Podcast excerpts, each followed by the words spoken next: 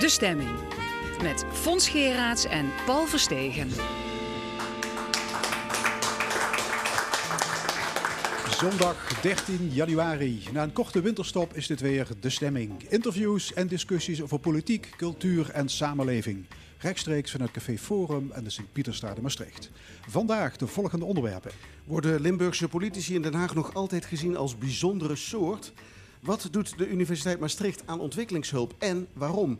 En onze politieke analist Joop van den Berg over premier Rutte en zijn mogelijke vertrek naar Brussel. De uit Limburg afkomstige cabaretière Renate Reinders toert langs de theaters met haar nieuwe voorstelling Het Liefdescollege. Ze vertelt erover in het tweede uur. Dan ook de column en het panel discussieert over een verboden staking en andere actuele zaken. En de muziek is van Jody Moon. More than a night, more than an hour, more than I saw in every day's power, more than a bird's eye view, less than a love brand new. We gotta shine before we fade away. We gotta shine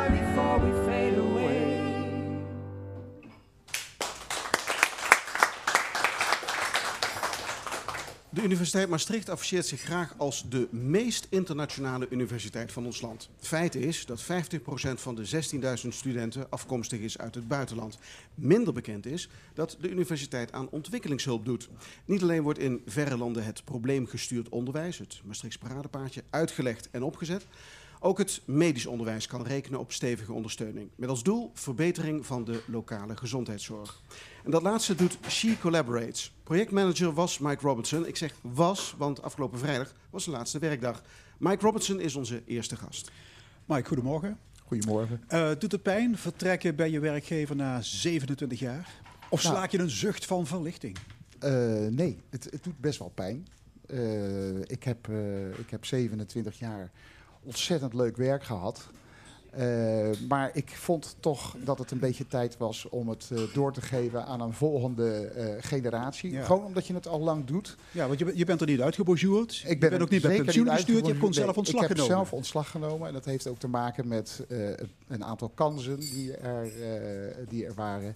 Zoals bijvoorbeeld het opzetten van een nieuw gezondheidscentrum in Maastricht-West. En ik had zoiets van, nou, ik, als er nu een moment is, dan liepen een aantal projecten af. Ik dacht, eh, ik, ik ben nu 60 geworden. Ik, eh, ik kan nog zeven jaar lang eh, tot, aan, hè, tot aan je 67 of misschien tegen die tijd je 68 jaar kun je nog op de universiteit zitten en nog het werk blijven doen. Maar ik dacht, nee, ik heb die laatste jaren, daar ga ik nog eens eventjes helemaal, het, het, helemaal iets anders doen. En, dat, en, en daar is nu het moment. Er is nog één carrière switch en die grijp je met die beide handen. Die grijp ik met beide handen aan, precies. Je werkte dus bij She Collaborates, zeg maar de afdeling ontwikkelingshulp van de faculteit geneeskunde van de Universiteit Maastricht. Eh, voor de goede orde, dat She heeft niks te maken met, eh, met de vrouwenzaak, hè? Dat heeft niks te maken met vrouwenzaken. Nee, SHE is een, een afkorting, een, een acroniem. Eh, het staat voor School of Health Profession Education. Eh, het is een onderdeel van, eh, van, van de, de Faculty of Health Medicine and Life Sciences. En, ehm, ja, en die houden zich nu, eh, daar zit een, dus een bureau bij, SHE Collaborates, en die houden zich bezig met zeg maar, ontwikkelingssamenwerking in het hoger onderwijs. Ehm, misschien nog even goed om te vertellen dat eh, er ook nog een ander bureau is binnen de universiteit. Dat is Mundo. Die, die Mundo is begonnen met dit eh, werk. Eh, en daar heb ik ook heel lang gewerkt, met heel veel plezier. Maar eh, na een reor- reorganisatie, een, eh, een zes jaar geleden, is, er, is er besloten om de gezondheidsgerelateerde projecten onder te brengen bij de Dat geneeskundefaculteit. werd een zelfstandige poot. Ja. ja. En jullie proberen nu dus de kwaliteit te verbeteren van het medisch onderwijs in ontwikkelingslanden. Ja, zo is het. Waarom is onderwijs zeker in die landen belangrijk?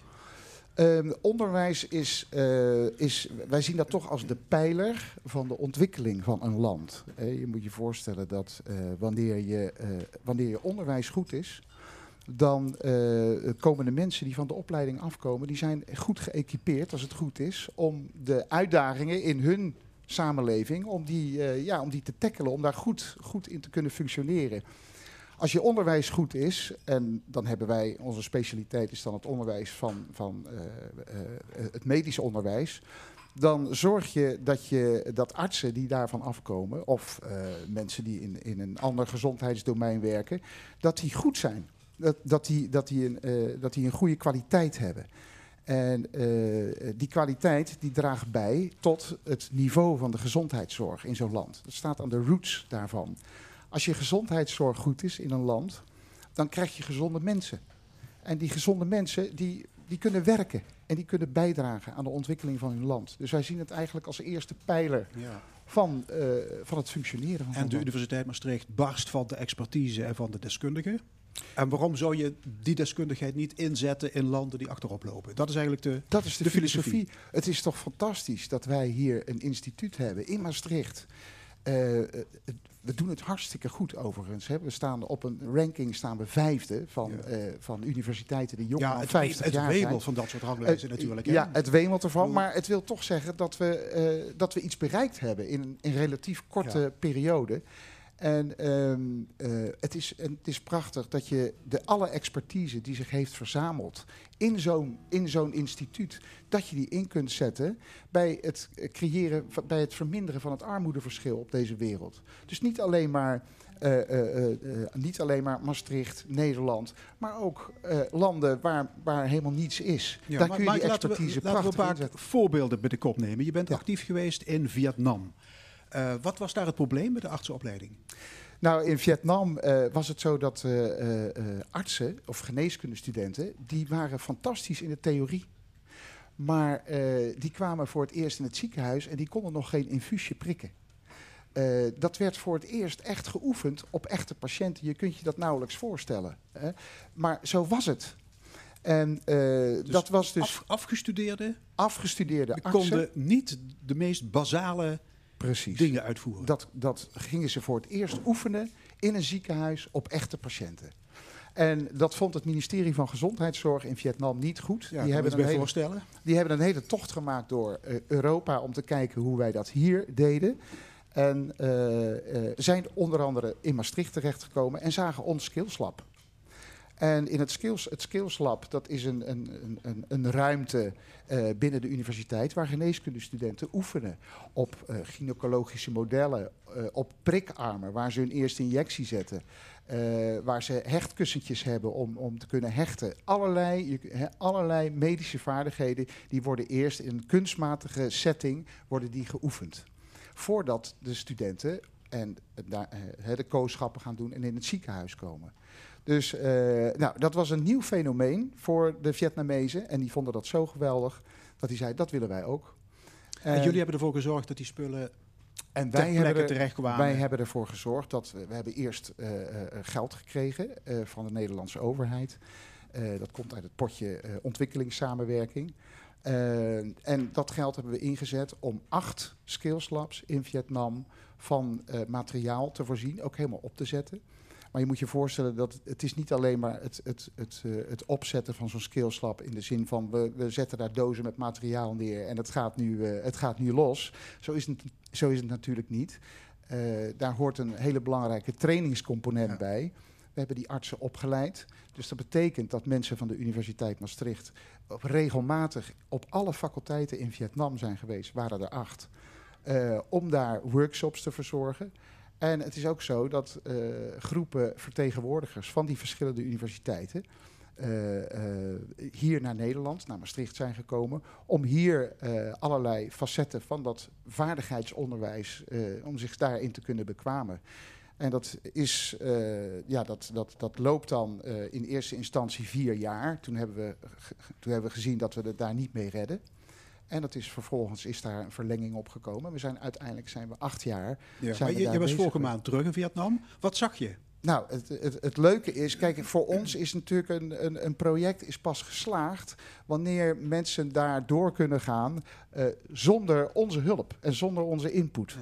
Hè, eh, dat, dan, dan heb je echt iets bereikt. Want je ziet ook wel projecten waarbij het, eh, waarbij het afloopt. En dan, dan, ja, dan, dan is dat niet echt eigendom geworden van de mensen daar. Maar dit is in dit geval helemaal niet zo. Eh, wij kwamen in, in, in, in Hanoi. En wat ooit begonnen is als een heel klein skillslabje, laten we zeggen nog geen 20 vierkante meter, wat een soort rariteit was haast.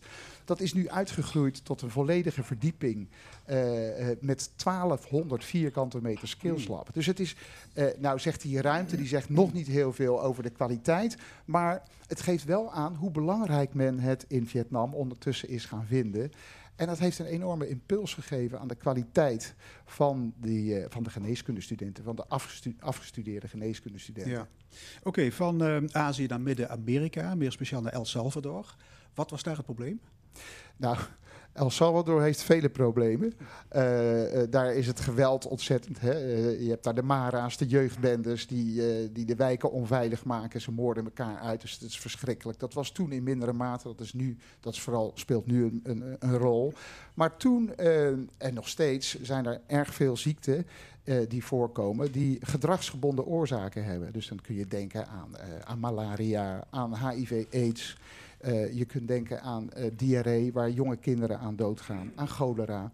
Eigenlijk allemaal ziektes die, eh, die je met gedragsverandering kunt, kunt beïnvloeden. Ehm, en nou hebben wij hier in Maastricht zit een vakgroep, dat heette, lang geleden heette dat GVO, gezondheidsvoorlichting en opvoeding. Ze hebben later het woord opvoeding hebben ze er vanaf gehaald. Tegenwoordig is het de vakgroep Health Promotion. Daar staat, dat, is, dat is nu de, de, de, de term. En in Health Promotion gaat het niet zozeer om het beter maken van mensen, maar het gaat om preventie van, van ziekten.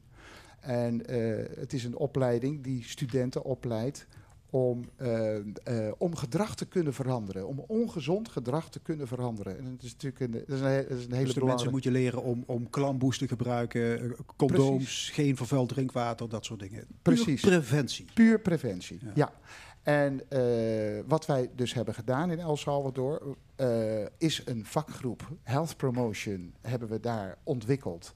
En dat is alweer een tijdje geleden. Maar dat is nog steeds springlevend. Als je daar naar een alumni-bijeenkomst gaat, er zitten honderden mensen in de zaal. Die mensen zijn terechtgekomen in het arbeidsveld. Die zitten bij het ministerie van Gezondheid. Die zitten, eh, eh, die zitten op, in, lokale overheden, bij, bij gemeentes, NGO's. Dus overal, als je overal eh, goed opgeleide mensen hebt op dat gebied, dan doet dat iets aan de kwaliteit van je gezondheidszorg. Maar het klinkt zo simpel dat je denkt, waarom kunnen die mensen dan El Salvador dat niet zelf bedenken? Dat- Zo ingewikkeld is het niet, hè? Het is nou, het is, Voorlichting? nou, nee, maar gedragsverandering, het veranderen van gedrag is wel degelijk ingewikkeld. Eh, denk bijvoorbeeld dat, eh, eh, hè, en dan hoeven we helemaal niet zo'n zo'n gek voorbeeld te nemen, neem roken. We weten allemaal dat het verschrikkelijk slecht is voor je gezondheid. En dat we weten dat we zijn ons daar nog veel meer van bewust dan twintig jaar geleden. En nog steeds roken we als gekken. Waarom doen we dat? Daar, liggen allerlei, eh, eh, eh, ja, daar liggen allerlei determinanten, zoals we dat dan noemen, liggen daar aan ten grondslag. En het heeft te maken met de sociale norm. Wat doen je vrienden? Wat doen je de, de, de mensen die, die, die belangrijk zijn voor jou? Kun je stoppen met roken? Hoe schat je dat zelf in? Denk je dat je dat kunt? Eh, hè, je attitude ten opzichte Ja. van eh, de, de, de kennis die je hebt ten aanzien van het gedrag wat je doet. Weet je, ben je ervan bewust dat wat je doet, dat dat zo verschrikkelijk slecht Maar is? even terug naar het werk in El Salvador. Als je, als je dat eh, vertaalt, eh, jullie hulp daar, kun je dat ook zien als een soort vreemde ogen dwingen? Dat je dan dingen voor elkaar kunt krijgen die zij zelf intern niet voor elkaar kunnen krijgen? Nou, zij vragen, om, om, zij vragen ten eerste om, om hulp. Dus het is niet zo dat wij daar naartoe gaan en dan top-down vertellen van jongens, zo moeten jullie het doen. De mensen geven aan, we zitten met een probleem. Eh, hoe doen we dat? Hoe, hoe kunnen we dat gaan oplossen? Dus dat is, een, dat is al een andere invalshoek. wanneer maar, de mensen... maar de machthebbers, zijn die altijd gecharmeerd van jullie activiteiten? ja, Of zien ze jullie liever gaan dan, dan nee, komen? absoluut niet. Eh, het is vaak dat de universiteiten waar we, waar we ons werk doen, staan in nauw contact met de ministeries. Eh, als wij een project ontwikkelen, dan gaan we ook vanaf het begin af aan betrekken we de ministeries er, die betrekken we erbij. Hè? De eh, gezondheid, vooral het ministerie van Gezondheidszorg en het ministerie van, van Onderwijs. Dus we gaan daar naartoe, we vertellen van onze plannen. We nemen, eh, we nemen hun eh, kritieken eventueel of, of, of bedenkingen die ze hebben, die nemen we mee en daar doen we, daar doen we iets Ja, mee. en zijn er ook traditionele genezers die moeite hebben met jullie westerse bemoeizucht? Eh, ja, ik heb... Maar eh, bot, botst dat wel eens? Eh, nee, dat, nou ja, dat, ik heb, ehm, het is wel grappig dat, dat je dat vraagt. Ik heb een onderzoek gedaan toen ik afstudeerde bij gezondheidswetenschappen. En toen hebben we gekeken of we traditionele genezers konden inzetten bij, het, bij de preventie van diarree bij kleine kinderen op het platteland van Nicaragua. Daar heb ik een half jaar gewoond. En, eh, en, en natuurlijk moet je die traditionele genezers, die moet je in hun waarde laten. Dat is, eh, dat is, dat, dat is een cultuur die bestaat al, al zo lang. Eh, dus je kunt niet zeggen van jullie doen het helemaal fout. Wij, mijn, onze invalshoek is altijd van behandel ze met respect, maar kijk vooral waar de kansen liggen om, het, om, het, om hun gedrag nog te verbeteren. Dat is Ja. eigenlijk. Ja. In feite draait het allemaal om eh, armoedebestrijding. Hè? Daar moet het allemaal toe leiden op de langere termijn. Is dat ook jouw persoonlijke drijfveer? Dat is wel een beetje mijn drijfveer. Ik heb zoveel. eh, je ziet, er is zoveel verschil op deze wereld. Hè. Het, maakt zoveel uit of jij in Ghana bent geboren of hier in Nederland. Eh, we hebben workshops, zoveel workshops gegeven waarbij de mensen bijvoorbeeld vragen van wat eten we vanmiddag? En is er genoeg om eten mee te nemen in, eh, in een doosje, zodat ik s'avonds mijn eigen familie daar ook nog te eten van kan geven? En dan heb ik het over, dan heb ik het over docenten op universiteiten. Moet je je voorstellen. Ja, dat is, dat, Wat, wat heb jij geleerd van al die, eh, al die reizen? ik heb, eh, ik heb vooral geleerd om te waarderen wat we hier in Nederland hebben. Eh, hè, ik, ik, ik, ik zeg wel eens, we, we leven hier in de villa-wijk van de wereld. Maar zo is het ook echt. We hebben een prachtig land. Met een hele goede gezondheidszorg. Met een huisarts die doorverwijst naar, eh, naar, het ziekenhuis. Ik heb heel veel landen gezien. Daar staan de mensen staan ze, s ochtends vroeg, nadat ze s'nachts langs de weg hebben gelopen met hun kinderen. Staan ze 's ochtends vroeg in de rij voor het ziekenhuis. Maar de rijen zijn zo groot dat ze die dag niet aan de beurt komen. Geen emigratieplannen? Ik heb geen emigratieplannen, maar ik ga het reizen wel doorzetten. Dat vond ik heel erg leuk in mijn werk. Ik heb zoveel gezien en ik heb er ontzettend van genoten. Dankjewel. Mike Robertson, ex-medewerker van She Collaborates van de Universiteit Maastricht. Dank je zeer.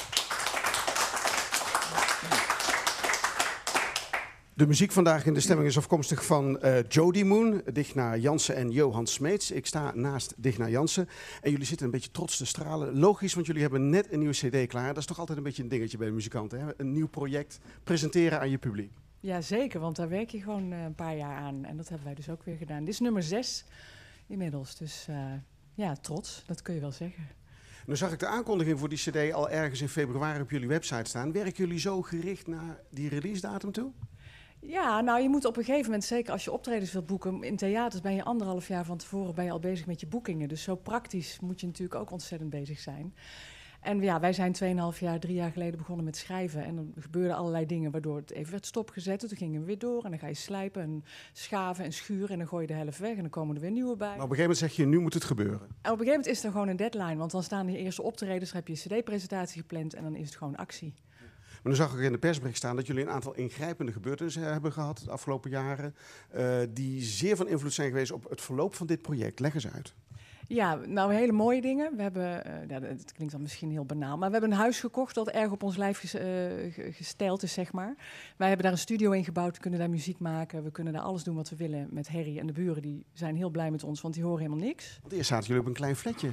We, we zaten eerst zes hoog op een flat, inderdaad. Moest je zachtjes spelen. Nou, we hadden een hele kleine studio in de vorm van een kleerkast, eh, zo'n heel klein kleerkastje-achtig. Eh, en nou ja, goed, en dat was het mooie. En het, het minder mooie was dat eh, Johans vader en mijn moeder precies drie maanden na elkaar zijn gestorven.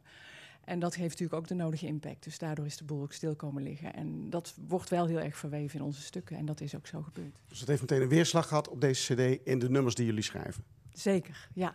Het nummer wat jullie nu gaan spelen heet Hey Son. Dat, daar dacht ik meteen, dit zijn ouders die hun eh, puberende zoon even flink de waarheid zeggen en zeggen van, ga toch eens focussen op je leven. Nou, dat niet eens. Het is niet met het vingertje omhoog. Het is meer dat ik ook gewoon signaleer, of wij signaleren, dat eh, de jeugd van tegenwoordig, laat ik het zo maar noemen, dat die gewoon heel veel keuzestress hebben. En dat ze daardoor heel, heel erg ja, doodgeslagen worden, een soort van passief. En dat is, dat is ontzettend jammer. Want er zijn wel heel veel mogelijkheden. En eh, het is meer van, ja, dus open je ogen en, en luister naar je hart. Maar dat is niet altijd even makkelijk. Opbeurend nummer dus. Laten we luisteren naar Hey Son met een prachtige rol voor Marie-José Didderen op cello. Jody Moon.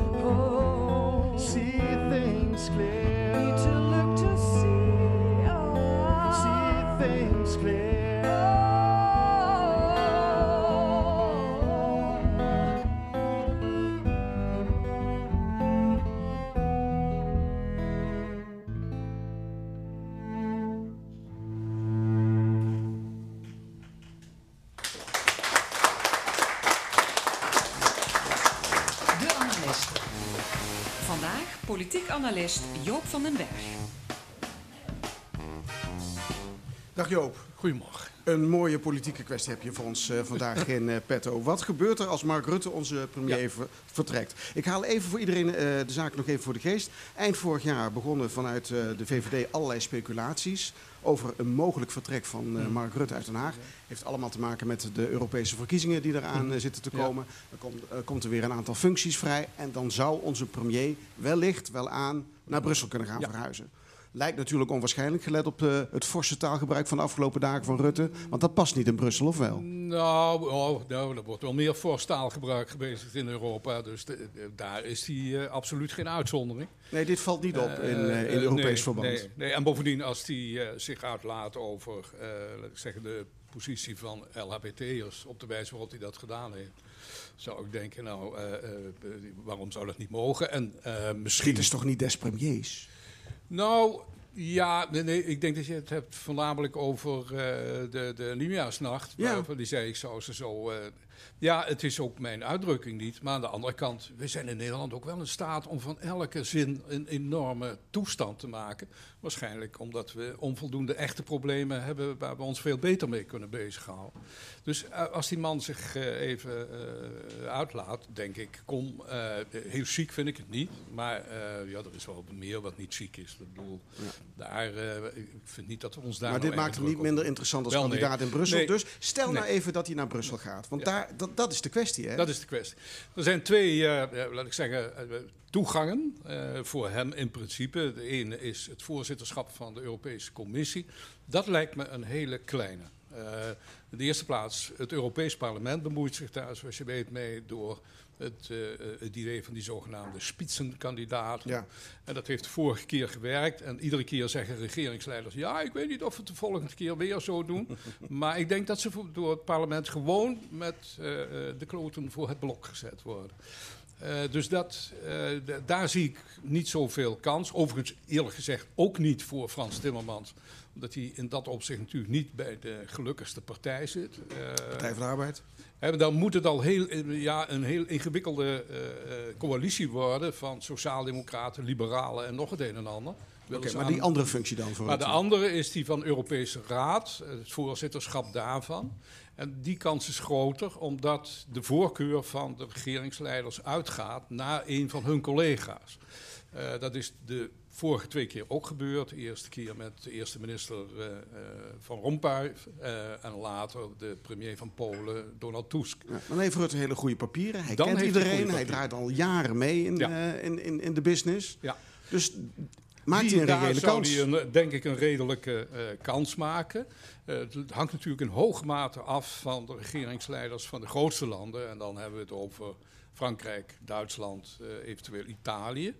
Ehm, maar ja, Italië is een beetje een onzekere factor op het ogenblik. Want daar zit zo'n verstrooide professor als premier. Dus wat hij precies komt doen, dat weet je niet.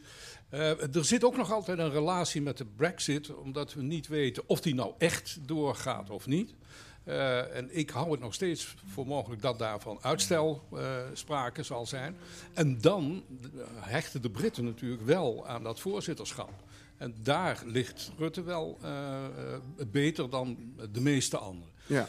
Maar Eh, goed, de, maar de, goed. de kwestie is eigenlijk, stel dat hij gaat. Ja.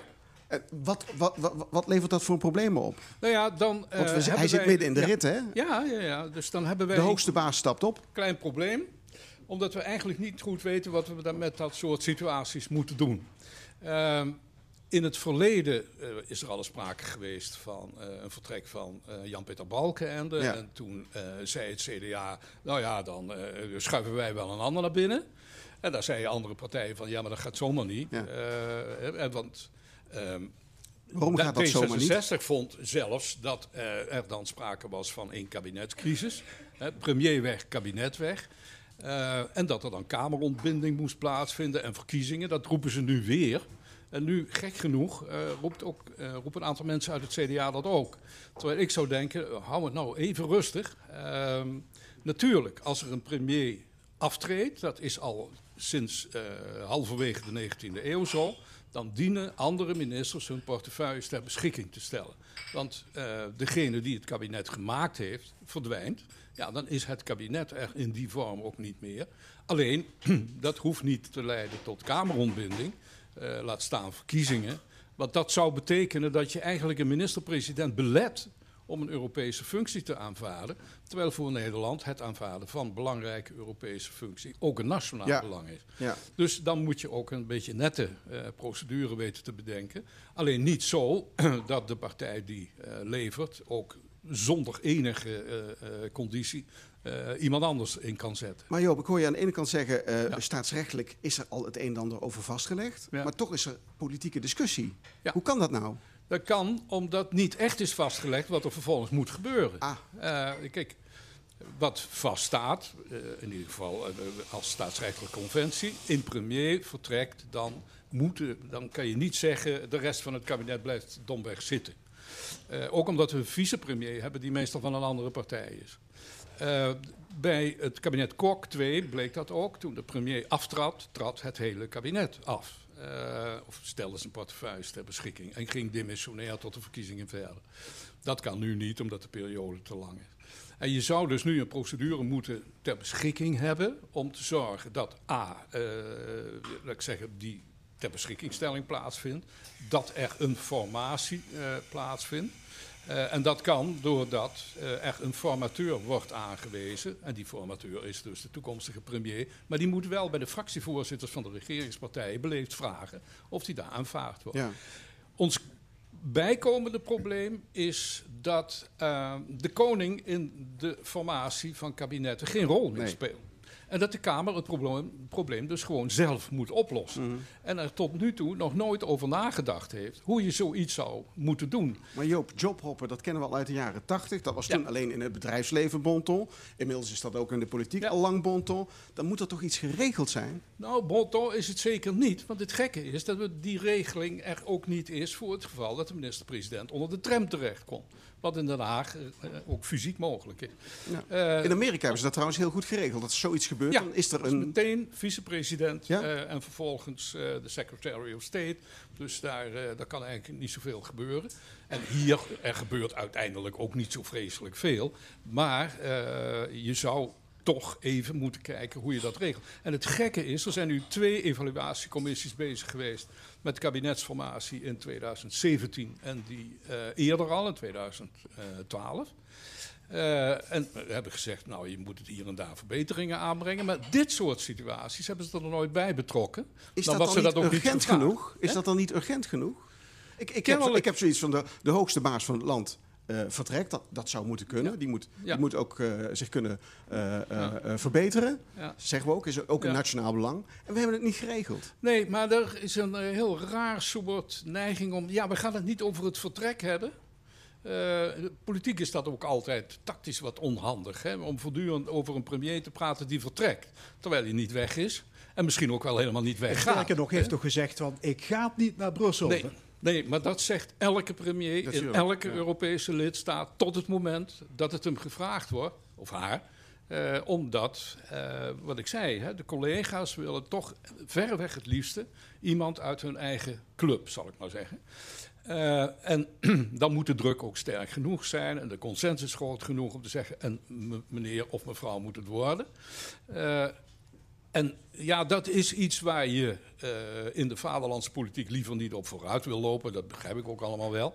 Maar ja, Maar heeft dat dan de voorkeur voor een beslissing Ja. nemen onder druk van de situatie? ja, ja dan, hebben, dan hebben we hier in Nederland een beetje de neiging om te zeggen... nou, we wachten de feiten wel af. En natuurlijk eh, eh, eh, we lopen allemaal rond met het idee... dat leidt niet onmiddellijk tot een ramp. Maar als er ideeën blijven rondzingen, eh, bij D66 vooral... ja, nee, maar dat kan niet zonder verkiezingen... ja, dan eh, maak je het dus een premier eigenlijk onmogelijk Maak je nemen. politiek? Precies, terwijl er andere eh, fracties zijn die vinden dat eh, nou, Europa, wat heb je in Europa te zoeken? Hè? Eh, PVV, Forum voor Democratie, zal niet echt staan Dat is eigenlijk weglopen voor het probleem.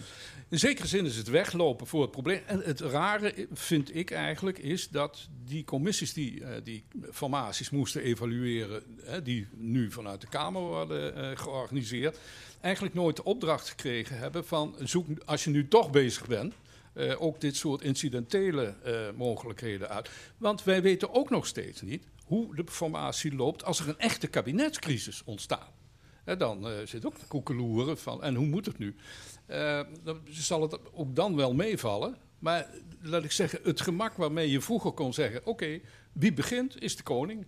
En die roept een aantal adviseurs bij zich. En die gaat vervolgens vertellen wie er eh, eh, moet gaan verkennen of informeren. Dus dat stond, lag allemaal eh, vast. Er kon niks meer misgaan. Terwijl nu hebben we het vervangen van de koning tot in de details in de grondwet geregeld. Terwijl die doet er politiek nou eigenlijk niet zo heel veel toe. Terwijl een minister-president is die vervangen wordt, dan weten we niet wat we doen moeten. Dat lijkt me een beetje gek. Een hele belangrijke taak voor de politiek. Dankjewel, Joop van den Berg. Zometeen in de stemming van L1 CDA Tweede Kamerlid Martijn van Helvert en journalist Paul van der Steen over de beeldvorming van Limburgse politici. Maar eerst Jody Moon. Het duo heeft een eh, net een nieuwe eh, plaat uit, maar dit nummer is een oudje. Money in our pockets.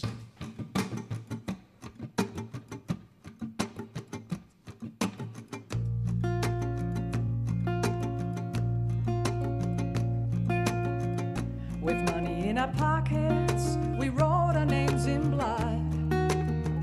Put our games in the attic, and now we're riding high speed. Climbing up a tree, you know, they mostly stay the same. Then time goes by and changes everything. With money in our pockets, we wrote our names in blood. Put our books on the staircase, Rode into the rain, yeah, we mostly stay the same.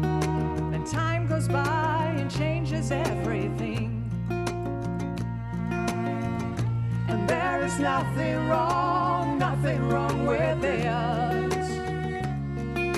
It's all here in our minds.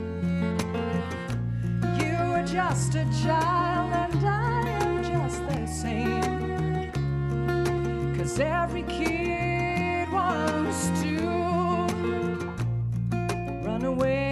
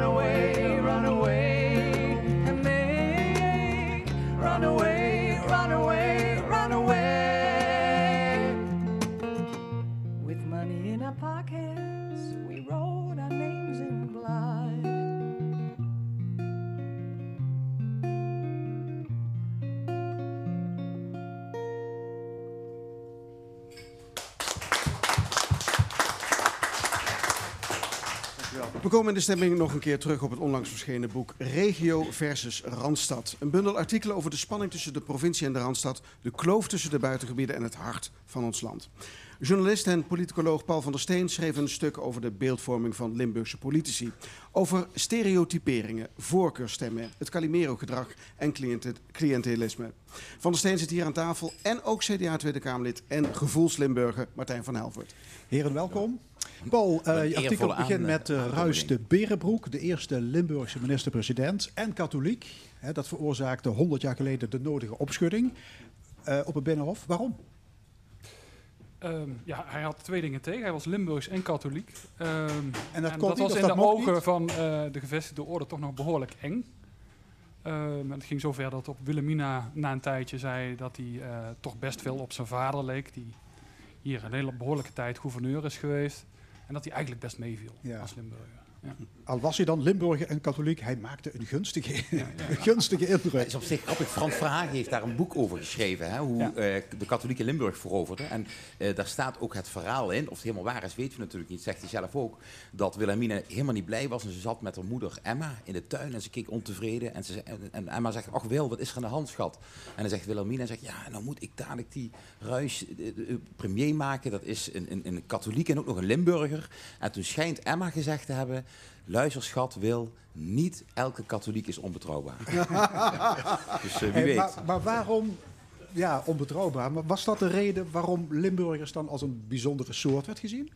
Ja, Limburgers en zeker ook. eh, of ja, sorry, als, als Ja, ik mag ja. aan- ja, Limburgers en Martijn van katholieken Alphen, zeer zeker. Ja, en zeer zeker ook, want eh, er zijn, ik heb pas een boek ook eh, gelezen dat eigenlijk vanaf de late middeleeuwen en de vroegmoderne tijd, toen die scheiding langzaam van het protestantisme groter en ook onder de hogere elite bekend werd, en ook en in Engeland natuurlijk ook de Anglica- Anglikaanse kerk, dat er een hele bewuste propaganda is neergezet van hoe slecht, verschrikkelijk katholieken ook wel niet zijn.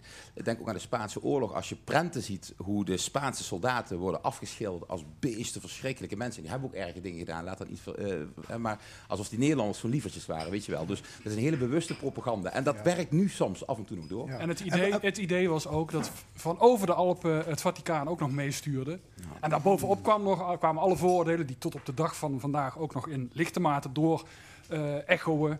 Eh, van eh luie Bourgondische Limburgers, konkelende Jezuïtische Limburgers. Ja, tot, noem alle kom ik vooroordelen zo maar. meteen op. ja. En we kwamen pas in 1867 definitief bij, bij Holland. Ja, want ze waren ook nog Duits. eh, Dus we waren ook geval een beetje een vreemde ja, eenden erbij eigenlijk. ja. Ehm, maar goed, ik, ik kom eigenlijk ja, nog steeds elke week hoogst denigrerende opmerkingen tegen over Limburg en Limburgers. Meneer Van Helvert, u ook? Eh, nou, elk, nou, je hoort het nog wel eens inderdaad, dat klopt. Ja, het, het is ook een beetje van, we horen die Limburgers er nou echt bij of niet? En eh, dat, dat, is, dat noemen ze Calimero-gedrag, maar het is gewoon, als je de historie bekijkt, eh, Kasteel Hoensbroek heeft, sluit deze week helaas een prachtige ehm, tentoonstelling daarover, dat de, de identiteit van Limburgers heel ja, lastig te bepalen is, omdat we zoveel paspoorten hebben gehad in Limburg, Zuid- en Noord-Limburg, in de afgelopen, nou zeg 300 jaar. Eh, dat, dat een Frans, een Spaans, een Nederlands, een Duits, nou, allerlei paspoorten komen daarin in voorbij. Eh, dus ja, voelen we ons nou Limburger, voelen we ons nou Nederlander, voelen we ons Europeaan. Sommigen voelen zich meer Duitser en anderen weer meer Belg. Dus dat is heel apart. Ehm, Paul, ehm, kom jij wel eens dingen tegen waarvan je zegt, als je het woord Limburg of Limburger zou vervangen door Jood of Surinamer, dan was het huis te klein? Ja, die zijn er zeker. Eh, ik, ik, noem in het stuk, en ik heb niet alle voorbeelden paraat uit dat stuk, een stuk van Han van der Horst, die, die erg ver gaat met Dat is de een nodige... historicus, hè? Ja, met de nodige ironie. Maar ook in de NRC Handelsblad stond op een gegeven moment, ik geloof in de, bij de kabinetsformatie van 2012, een stuk met de kop eindelijk Limburgerloos, omdat eh, eh, Wilders niet meer eh, meedeed. Verhagen was vertrokken. En ook daarin stonden allerlei dingen. Als je op de puntjes inderdaad de- het woord Limburger inruilde voor, voor Jood of, of Zwarte, dan...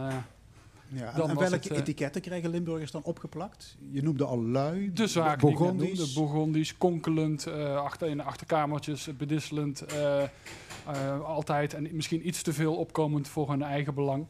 Meneer Van Helvert, herkent u dat?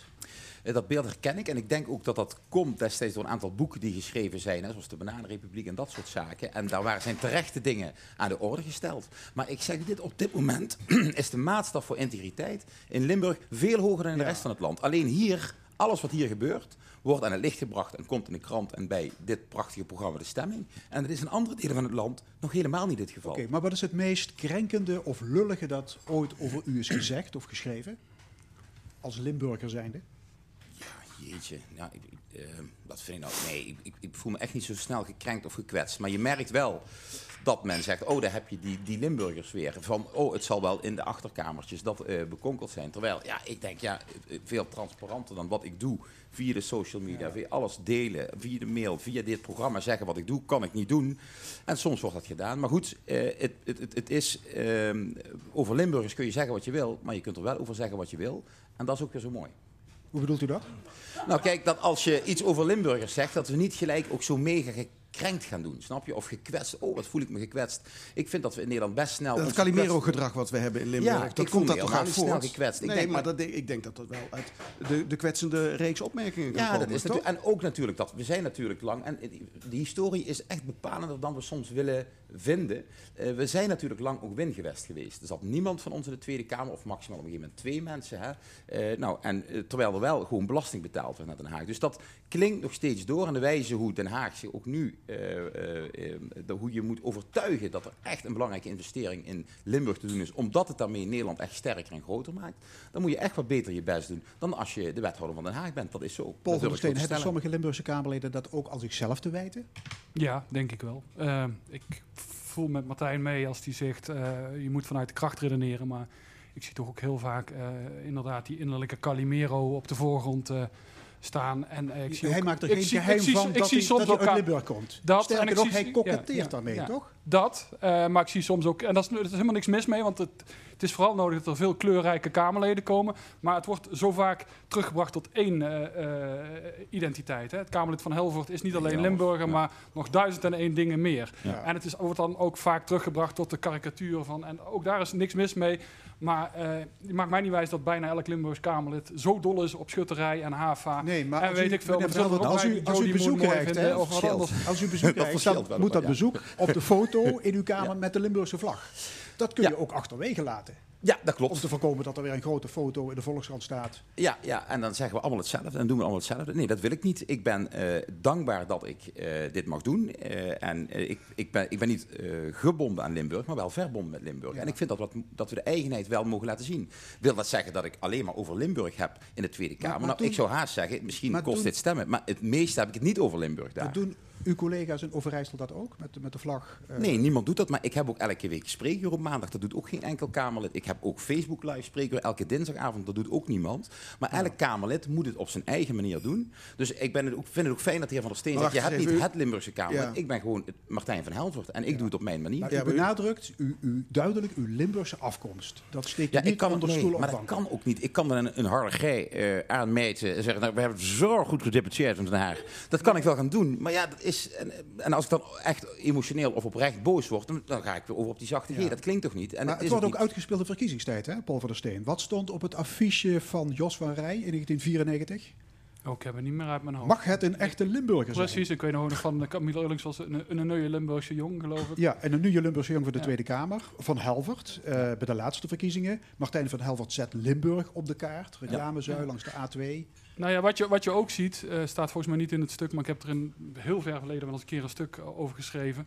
Ehm, eh, rondom verkiezingen eh, doet soms het merkwaardige fenomeen opgang dat hier een soort etnische rekenkunde plaatsvindt, waarbij allerlei verkiezingslijsten naast elkaar worden ge- ge- gelegd en er wordt gekeken hoeveel Limburgers staan erop. Nou ben ik zelf, eh, heb ik de dubbele nationaliteit. Ik ben half Brabants en half Limburgs. Ik woon hier inmiddels langer dan ik ooit in Brabant heb gewoond. Maar ik ken dat niet uit mijn eigen provincie, ik ken het niet uit andere provincies. En wat is een Limburger? Hè? Ik bedoel, is Chantal Nijkerken, die hier al heel lang woont, een Limburger? Eh, eh, moet, moet je hier geboren zijn? Eh, moet je inderdaad bij die Nou ja, mag ik Dion Graus even citeren? Die zegt, ik doe meer voor mijn eigen provincie.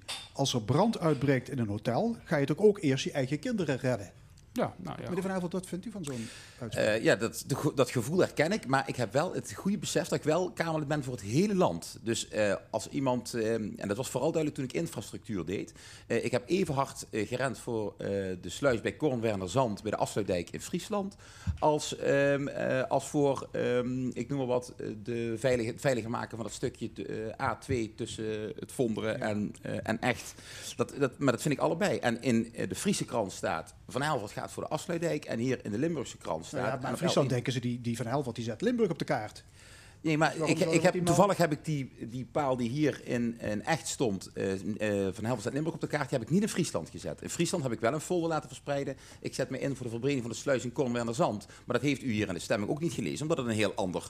Ja, het, eh, ik wil niet zeggen, het interesseert u niet, maar voor hier is de A2 belangrijker dan de afsluitdijk in Friesland natuurlijk. Paul van der Steen, je schrijft in het boek dat Limburgse politici nog extra punten kunnen scoren als gevoelslimburger. Wat bedoel je daarmee? Nou ja, ik haalde het net al aan. Ik bedoel, er zijn sommige eh, eh, Kamerleden die zich eh, eh, wat meer voor laten staan op hun Limburgse identiteit. Die op de foto gaan met de Limburgse vlag. Of zelfs een Limburgse vlagblouse hebben, zoals Dion Graus. Ja. Ehm, en er zijn sommigen die zich daar ja, helemaal niet op, voor laten staan. Maar er zijn sommigen ook die, waarbij het voor kiezers ook een stuk minder voelt. Alsof ze inderdaad Limburger zijn. Ja, Eh, u, u ik- bent actief in de carnavalswereld. Doet u dat ook omdat dat, ja, laat ik zeggen, in de smaak valt bij uw achterban? Nou, Want de mensen die op u kiezen zullen Toen dat ik, wel appreciëren. hè? Toen ik net met mijn neus boven deze tafel uitkwam, liep ik al mee in de optocht in Nieuwstad. Eh, ik heb als jeugd, eh, jeugd aan de jeugd- jeugdbutenkampioenschap meegedaan. Ik heb ehm, in Nieuwstad dan wel te verstaan. Ik was niet zo goed dat ik tot heel Limburg doordrong. Ik ben, altijd betrokken geweest bij carnaval. Ik ging altijd kijken naar eh, schutterij als koningsvogel schieten was. Ik Kortom, er zit geen klantenbinding achter. Ja, vast. Dat hoop ik. Mag ik hopen. Maar het is niet zo van dat ik ineens... Oh, wacht, ik zit in de kamer. Nou ga ik maar eens eventjes naar de schutterij. Ja, dit ben ik. En ik ga het niet veranderen, omdat ik nou kamerlid ben. En als dat positieve dingen met zich meebrengt, nou, dat is heel fijn. En als iemand er geïrriteerd over raakt, ja, helaas. Maar dit ben ik. Hier moet je het mee doen. Ik, ik hou iedere week spreekuur. Ja. Hè, in het stuk van Van der Steen gaat het ook over de cliëntelistische cultuur. Wa- waarom doet u dat? Ja, ik, vind het, ik, was, eh, ik ben lang eh, raadslid geweest in Zuster, later echt Zuster, daarna eh, Provinciale Staten.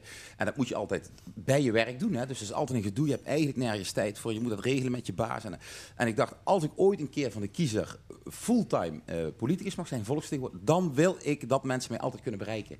En heb ik gezegd, dat ga ik gelijk doen. Dus vanaf het begin, toen ik Kamerlid was, heb ik op de maandagochtend van 10 tot 12 op de markt in Sittard spreker gehouden. Koffie drinken tussen 10 en 12. Dus ik, en dan kan ik niet heel Nederland ontvangen, dat snap ik heel goed. Eh, maar als men per se een Kamerlid wil spreken, en mij in het bijzonder, dan kan dat. En je ziet dat er ook steeds meer mensen van buiten Limburg gewoon ervoor kiezen om die reis naar Sittard te maken. En dat vind ik heel prettig. wat, wat moet je daarvan vinden? Niks mis, dat mee, goed, niks of- mis mee. Je doet het geloof ik ook op Facebook. eh. Elke dinsdag, omdat ik Ja. niet in Nederland natuurlijk Facebook en Instagram van 9 tot 10. Elke dinsdagavond is er op Facebook en Instagram. Dus als iemand daar vragen heeft, ik zit achter de webcam en je krijgt gelijk antwoord. En Tegelijk- niet een kaartje mee met eh, CDA na afloop? Nee, wel met mijn naam. Want als u me nog wil bellen, hier is mijn nummer. Ja. En, en dat vind ik ook prettig. En daar komen, ik zeg het u, daar komen niet alleen CDA's, bijna zelfs niet, ook andere partijen. Mensen met een, met een, eh, die zeggen van, goh, eh, hoe zit deze regeling? En ik krijg een, ik krijg, ik- u bent het enige Kamerlid wat ik zo kan bereiken. Nou, dan maakt part- partij niet uit. Ik vraag ook nooit wat ze stemmen. Zelfs als mensen zeggen, ja, maar ik zal op u stemmen, is nu niet relevant. Eh, Als straks campagne is, dan laat ik wel weten dat ik weer meedoe. En dan komt iedereen, eh, heel Limburg aan de beurt. En niet alleen u of u, maar iedereen, of heel Nederland moet ik zeggen. Dus eh, ik vind het gewoon prettig, directe feedback. Heel vaak kan ik ook helemaal niks doen. Hè? Ik, ik bedoel, ik kan niks regelen in Den Haag. Want ik, als ik iets wil doen, dan moet ik op zijn minst 75 andere Kamerleden vinden die het met mij eens zijn. Dan pas gebeurt er iets. Nou, en zo hoort het ook. Eh, trekken Limburgse parlementariërs in Den Haag met elkaar op? Eh, ja, we vinden ons. Ik, ik, zit vlak ook bij Dion Graus, dus ik trek echt veel ook met uh, Dion Graus op. Zeker toen we samen ook luchtvaart deden, hebben we echt ook voor Maastricht, Aken Airport, Dion en ik, veel goede dingen kunnen doen samen. Eh, kijk, het ligt er een beetje aan in hoeverre de Kamerlid zich ook echt als Limburgs Kamerlid een beetje profileren. Dat doet de een wat meer dan de ander. Dat we elke week bij elkaar zitten, zeker niet. Maar als er Limburgse dingen zijn, weten we elkaar wel te vinden. Oké, okay, hartelijk dank. U heeft het wat schokkend nog niet gebruikt, meneer Van Helft. Ik had gehoord dat ik dat te veel had gebruikt in de afgelopen tijd. Dat, dat vond ik schokkend. CDA ja. Tweede Kamerlid Martijn van der Helvert en journalist Paul van der Steen. Het boek Regio versus Randstad is verschenen bij uitgeverij Boom. Straks deel 2 van de stemming. Daarin cabaretière Renate Reinders, de column van Nina Bokke, het discussiepanel en muziek van Jody Moon. Blijf dus luisteren. Tot straks.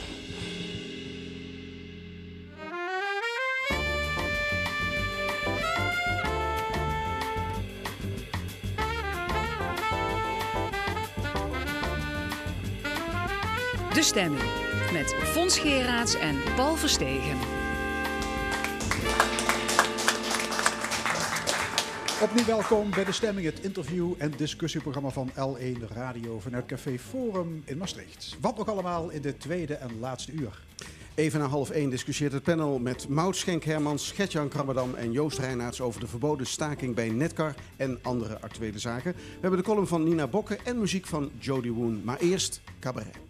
Ja, de Limburgse cabaretière Renate Reinders schiet haar voorstellingen het liefste in de vorm van een college. Haar vorige voorstelling was getiteld Humorcollege en haar nieuwste show heet Liefdescollege. Maar het zijn niet bepaald gorddroge voordrachten. Integendeel, de lach is nooit ver weg. Reinders, geboren en getogen in Beek, toert met liefdescollege langs de Vaderlandse theaters. Woensdag staat ze in de Schouwburg De Domeinen in Sittard. Aan tafel Renate Reinders. Renate, welkom. Wat kun jij ons nog vertellen over de liefde wat we al niet weten? Ja, ik denk dat het ook eh, een behoorlijk opfriscursus is. Ja. Eh, nou ja, de voorstelling eh, ja, gaat inderdaad over hoe krijg je een relatie en hoe hou je hem gezond. Mhm. Dus ook voor de mensen die dat een beetje lastig vinden, van ja, hoe krijg je dat? Dan ga ik tips geven. Maar, en ja, het is eigenlijk voor iedereen. En het, het wordt benaderd vanuit de body language. Vanuit de lichaamstaal ga ik de tips geven. Dus het grote thema is eigenlijk, hoe geef ik aandacht? Want aandacht is sexy. Ik ga het hebben over Casanova. Die laat ik ook zien. Hè? Een, een, portret van de echte Casanova. En ja, als je hem ziet, het was een draak van een vent. Maar dat maakt niet uit. Want het gaat erom hoe hij met de vrouwen omging. Hè? Hoe benaderde hij de mens? Maar wacht eens even, met liefde heb je nogal verschillende fases. Hè? Je Ja. hebt het, het, verliefd worden, Ja, hè? Ja. Eh, de, de, de, de vlinders in de, in, in de buik, eh, niets is te gek. ja, Dan komt er zo'n fase van eh, verliefd zijn. D- Dan, dan, dan ziet het er al anders uit. ja. Dan kan er een andere fase aanbreken in je relatie, dat je het bestendigt. Maar dan krijg je daarna vervolgens liefdesverdriet of liefdeskomber. Eh, Ja. Het is uit. Ja. Welke fases behandel jij allemaal? Allemaal. Allemaal? Ja, ze komen allemaal aan bod. Ja, dat is ook eigenlijk is iedereen een, een, een liefdesexpert. Want iedereen weet hoe het is om verliefd te zijn en om liefdesverdriet te hebben. Maar dan hoef je geen college te geven. Dan hoef je. Nee, precies. Dus eh, ik ben echt onderzoek gaan, gaan doen. Dus Ja. ik, ja, ik ben al die boeken van die liefdesgoeroes. Hè, Mark, nou ja, Mark Miras, Jan Geurts. eh, Corine Kool, eh, nou ja, noem maar op. En ja, dat is als je. Dus dat, er zitten ook heel veel liefdesfacts in. En als je daarin duikt, ik vond het magisch. Het is het leukste programma geweest om, om te schrijven. En ik merk inderdaad de herkenning bij het publiek. Dat is het. Omdat Ja. iedereen. Hè? Ja. Maar eh cabaretiers die houden mensen altijd een spiegel voor. Dat doe jij met dit college ook, Ja. neem ik aan. Ja. Ehm, maar hoe ver houden jullie jezelf een spiegel voor? Als je dit gaat schrijven, dan moet er iets zijn dat je ook voor, uit jezelf iets doet. Ja, ja het, kijk, er komen natuurlijk ook stukken inderdaad over mij. Het is natuurlijk ook een soort cabaret. Hè? Het college is cabaret, show en college in één. En cabaret is persoonlijk, dus ik ga ook dingen vertellen over mezelf. Dus de tips die ik geef, pas ik zelf ook toe. Ja. Ja, dat moet wel. Practice what you preach is Ja. het eigenlijk. Ja. Maar humor over liefde. eh, ik kan me voorstellen in die periode van verliefdheid. Mensen doen hun uiterste best om een, een, een partner te vinden, te houden, te krijgen, noem maar op. Ja. Eh, da- daar kun je leuke gags over eh, verzinnen. Ja. Maar liefdesverdriet. ja, we gaan, ik ga het toch behandelen. Ja.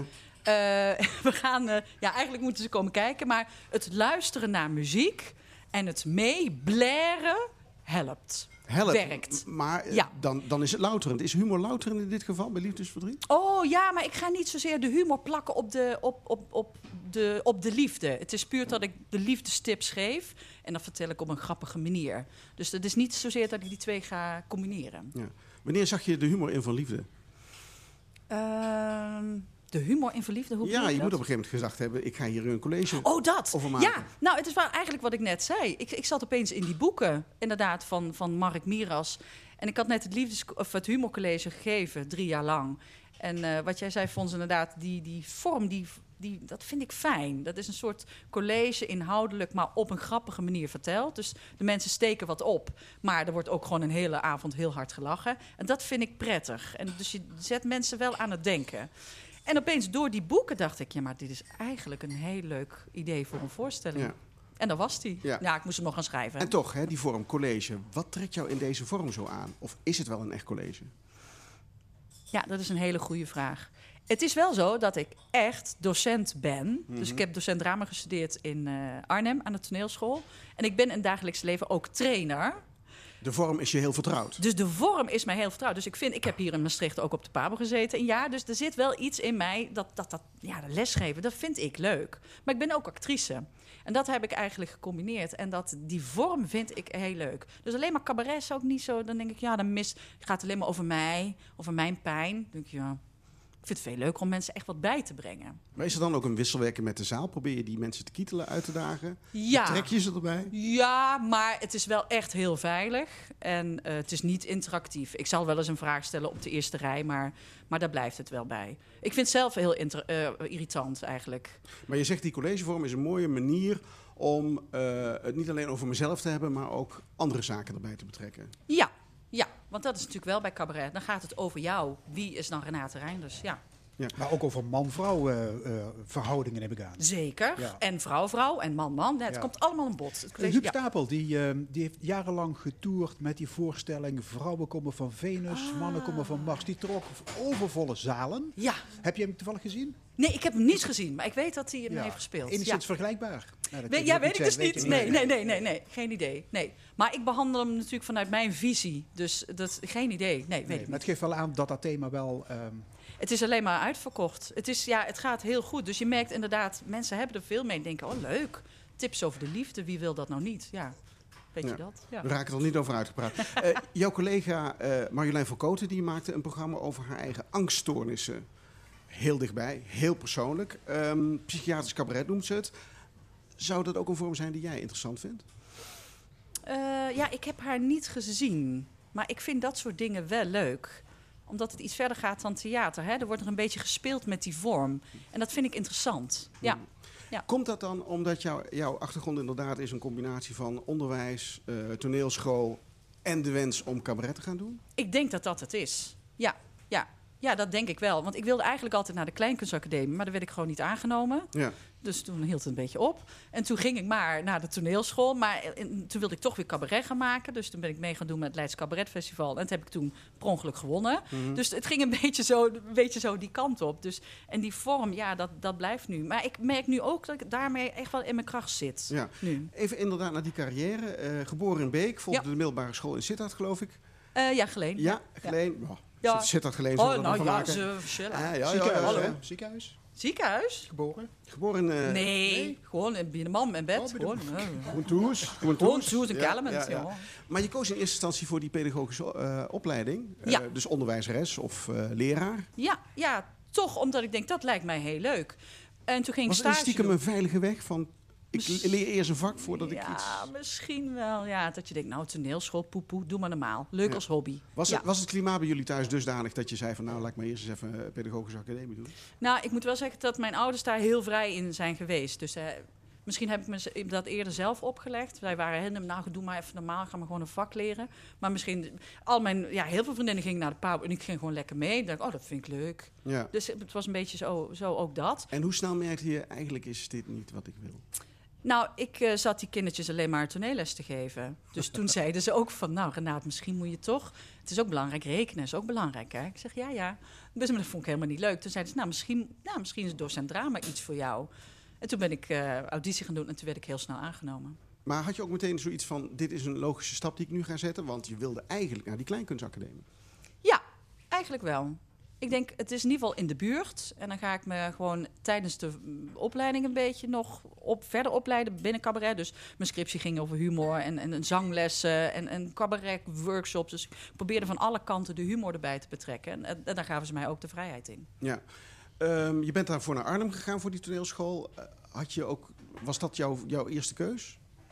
Eh, Had je niet liever naar Maastricht gewild of naar Amsterdam? Ja, Maastricht. Ja, ik heb hier ook auditie gedaan. Maar ik deed een, een monoloog van Keetje Tippel. En ze schoten in de lach. En ze dachten, wat doe je? Ga, ja, nee. Dat Nee. was niet de bedoeling. dat Nee, dat de was niet de bedoeling. Terwijl ik, oh nee, ik zat echt helemaal mijn rol. Maar dat ging, nee, dat ging helemaal niet goed. Nee.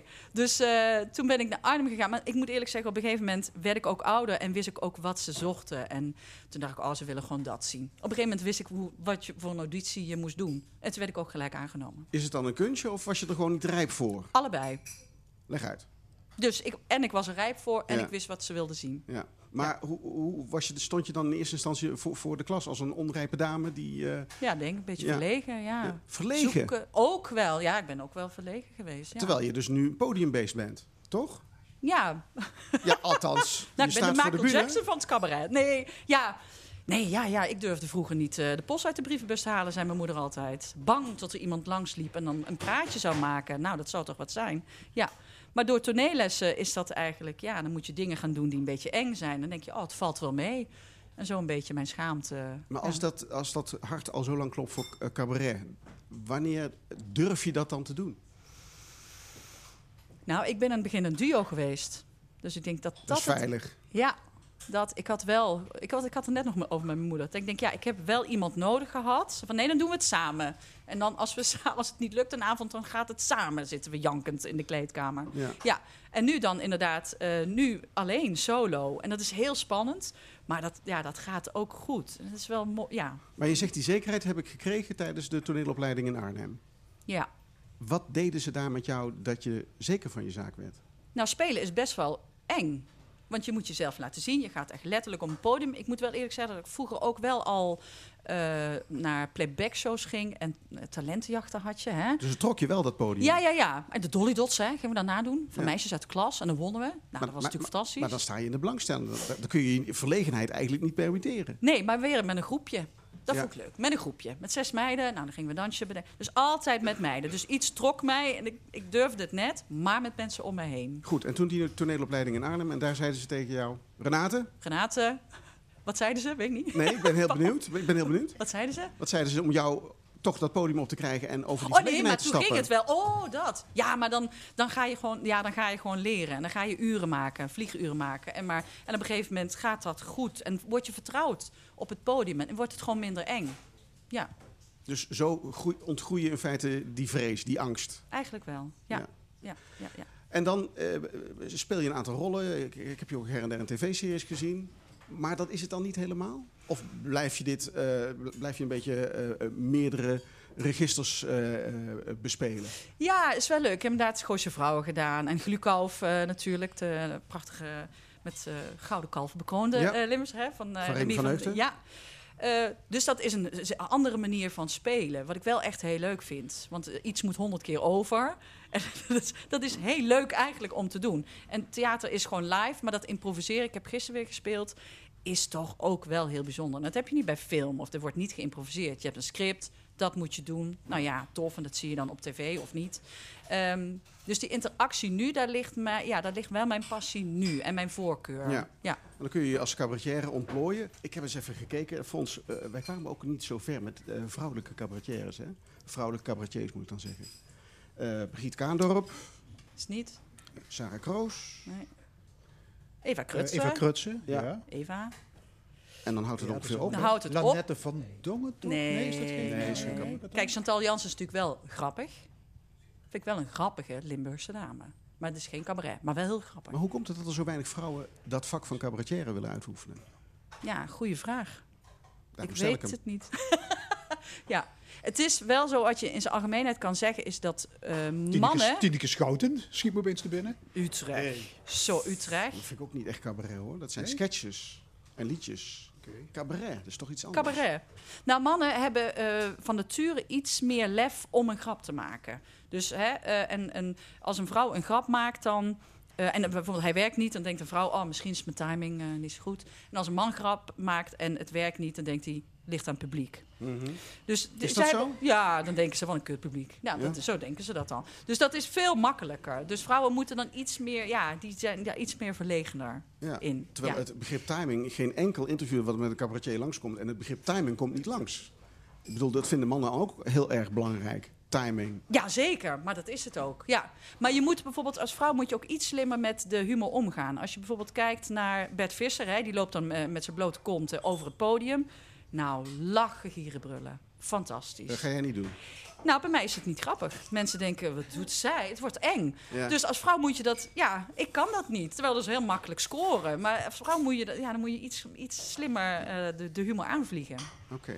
Nog een issue die ik met jou wil bespreken. Ehm cabaretiers, daar hebben we het al over gehad. Niet zoveel in Nederland. Nee, En het komt ook niet echt uit Limburg aanwaaien. Hè? nee, nee. Waar zit hem dat in? We hebben een, een hele traditie van, van, van buurtredners.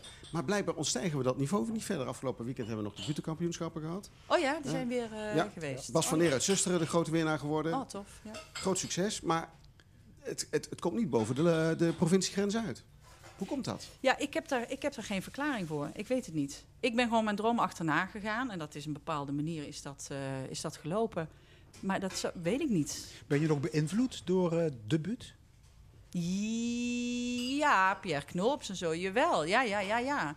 Ja, daar begint het toch een beetje. Dat is toch leuk? Je ziet iemand staan op een podium en die gaat dan grappen maken en de mensen lachen. Dus die chemie, ja, volgens mij is dat wel met, eh, met, met de paplepel ingegeven. Ik denk, oh, dat is wel heel leuk. Ja. En op een gegeven moment, als later, als je wat ouder wordt, dan, toen pas kwam ik in contact met cabaret. Denk ik, oh, maar dat is een soort butenreden. Ja, nee, zeker, ja. Ja. ja. Ik las ergens dat ehm, eh, het, het, het uitdelen van grappen en de lol die je daaraan kunt beleven ook met een beetje macht te maken heeft. De de klas heeft dat ook wel een beetje over zich. Oh, ze kijken naar mij. Geldt dat ook een beetje voor jou stiekem, Renate? Ja, ja, een beetje wel. Beetje? Ja, nou, het is leuk om af en toe met de zweep eh, erover te gaan, weet je wel. En mensen een beetje terecht te stellen. Maar daarna ook weer een aai over de bol. Dus dat spel, dat zit nu ook wel een beetje in het liefdescollege. Ja, dat is gewoon heel leuk en spannend om te doen. En komende woensdag te zien in Sittard. Renate Reinders, dank voor je komst naar de stemming. Dankjewel. En we gaan eh, naar de live muziek, naar het duo Jody Moon, Digna Jansen en Johan Smeets. Voor de gelegenheid aangevuld met Marie-José Didderen op cello. Deze week verschijnt hun zesde album getiteld A Love Brand New. En ze gaan eh, toeren. Morgenavond staan ze in café meneer Frits in Eindhoven. En vandaag dus hier in de stemming. Ze gaan spelen het titelnummer en single A Love Brand New. Jody Moon.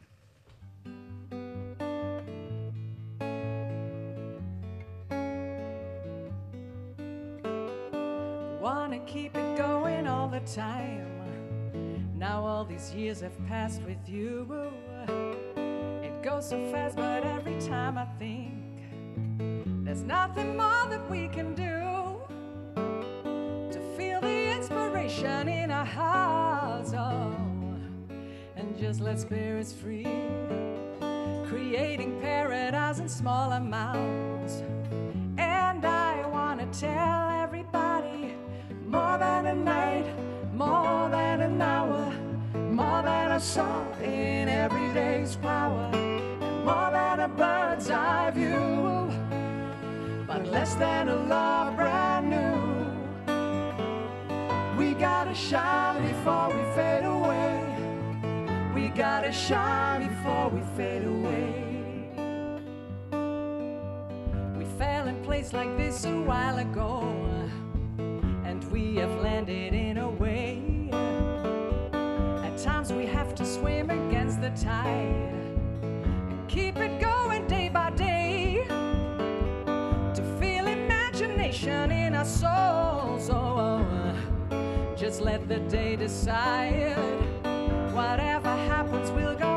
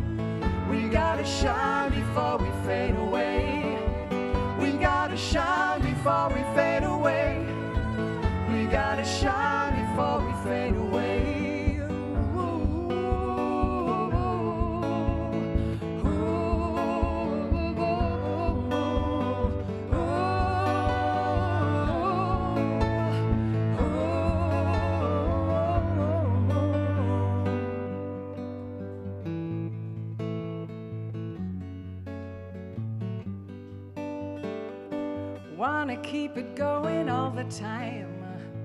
Now all these years have passed with you. It goes so fast, but every time I think there's nothing more that we can do.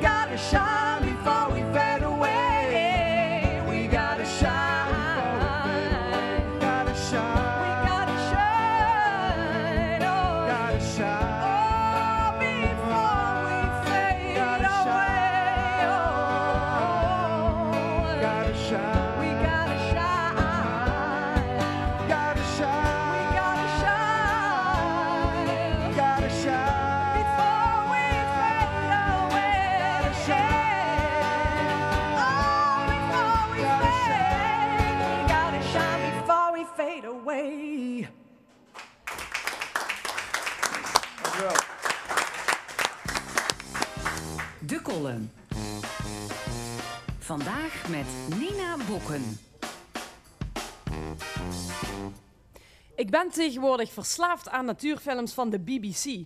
Als ik vroeger had geweten hoe vernuftig dier- en plantsoorten elkaar in balans houden in Afrika, dan had ik een stuk beter opgelet in de biologieles. Werkelijk wonderlijk. En hoe meer afleveringen ik kijk, hoe gefascineerder ik raak van ons eigen soort, de Homo sapiens. Waar dieren en planten de meest creatieve en uiteenlopende methoden hebben om de soort te laten overleven, lijken wij vooral de focus te hebben om niet alleen onszelf, maar ook de hele omgeving mee te trekken in een afgrond. Afgelopen maandag kwam kort in het nieuws voorbij dat wetenschappers hadden gevonden dat door het smelten van de poolkappen in Groenland ook nog eens methaangas vrijkomt, waardoor het smelten van die kappen eens zo snel gaat. Helaas werd daar geen pamflet over verspreid. Daar is namelijk helemaal niks tegen natuurlijks aan. En onze eigen Klaas Dijkhoff vond dat er ook drammerig werd gedaan over de klimaatafspraken. Inderdaad, laten we vooral geen haast maken. Als je een dijk in je naam hebt, dan kan die ook niet breken. Inmiddels dreigt het drinkwater uit de Maas dat 6 miljoen lui voorziet van water zo vervuild te raken dat door klimaatverandering eh, we alleen nog maar fietsen en antidepressiva eruit kunnen halen. Dat laatste is onder de huidige omstandigheden wel handig. Over poolkappen gesproken, pinguïns lachen zich kapot. Pas geleden bleek opnieuw dat een lesbisch pinguïnkoppel samen een ei had uitgebroed. En nu had één van die twee, ze zijn al acht jaar samen trouwens, opnieuw een ei gelegd. In het natuurpark had geen van de opzichters daar een verklaring voor. Kees van der Staaij vast wel. Dat moet een onbevlekte ontvangenis zijn geweest. Een act of God. Eén op de vijf pinguïns is overigens homoseksueel. Zij wapperen niet met pamfletten of vlaggen. Ze hebben gewoon lief en planten zich voort. Maar volgens Pieter de Vries van de Vrije Universiteit zal dat wel de gender- en geaardheidsideologie zijn geweest die zich heeft opgedrongen, net zoals het nazisme. Ik heb een voorliefde ontwikkeld voor de SGP. Ik ken geen enkele partij die zoveel heeft gedaan voor de groepen die ze zelf onderdrukken.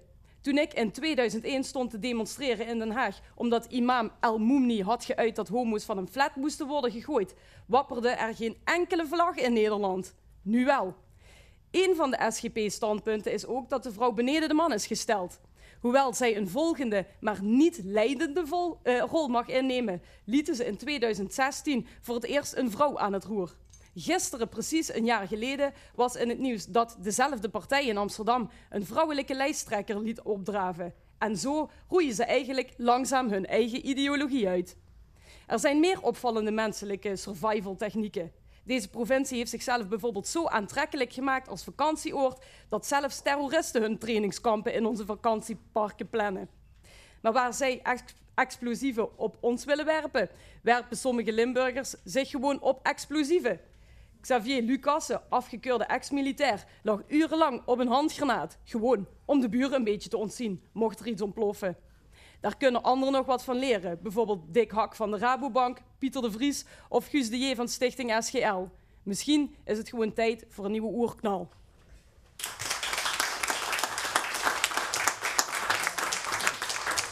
De column van Nina Bokker was dat. Het is uh, twee minuten voor half één geworden. Je luistert naar de stemmingtijd eh, voor ons discussiepanel. We kijken terug op de ontwikkelingen van afgelopen week. De gebeurtenissen die het nieuws hebben bepaald. En dat doen we met Maud Schenk Herman, CDA-staatlid. Gertjan Krabbedam van GroenLinks. Joost Reinaerts, voorzitter PvdA Landgraaf. En Heerlen. Welkom. Ja, kom.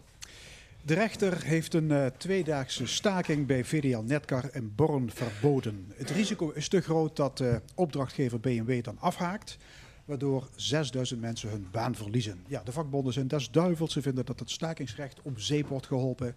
Wat vinden jullie van de uitspraak van de rechter? Reinaerts?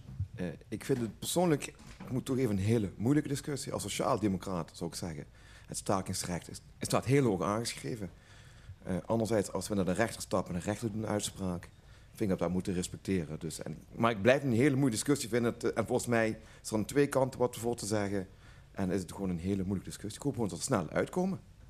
Mout eh, Hermans, nee, Mout Schenk Hermans, zo moet ik het zeggen. Ja, ik eh, ehm, vind het ook een moeilijke discussie. Omdat inderdaad, wat eh, Joost zegt, eh, het stakingsrecht heel belangrijk is in onze democratie.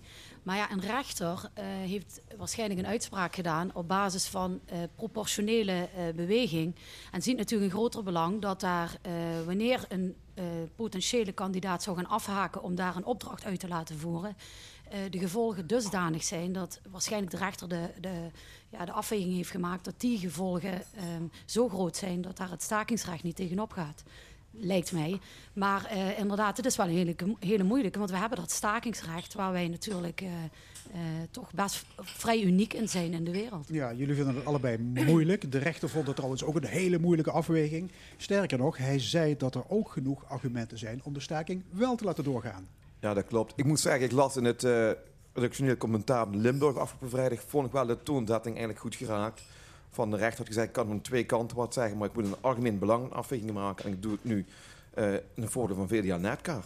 En goed, aan de, aan de rechter laatste woord in deze. Ja, maar Nou goed, ja. de vraag is wat jullie er als opiniepanel van vinden. Gert-Jan Krabbedam, wethouder Nou, die, GroenLinks laatste opmerking, die laatste opmerking van Joost is eigenlijk best wel relevant. Het is, je moet zeggen dat deze uitspraak niet alleen maar in het belang van VDL Netcar is, maar die rechter doet die uitspraak ook in het belang van eh, de werknemers van VDL Netcar en de, en de medewerkers van de metaalindustrie in de algemene zin.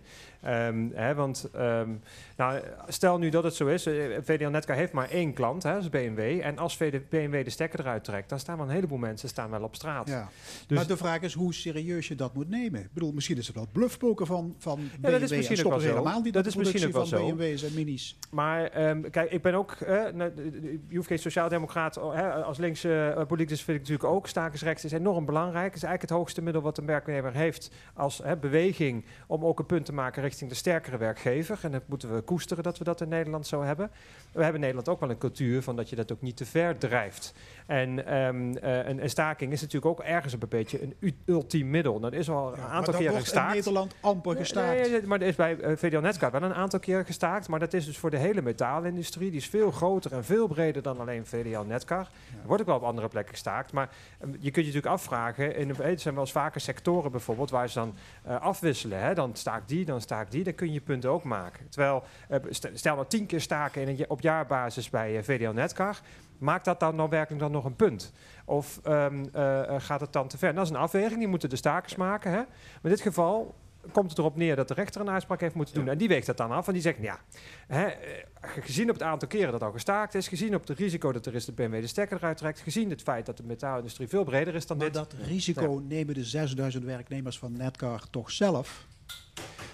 Ja, goed, ik kan niet in de hoofden van de alle rechter dat, 6000... eh, eh, ik kan niet in de hoofden van alle 6000 werknemers Nou ja, van VDL van- van- De kern waar ik eigenlijk eh, mee worstel in deze is...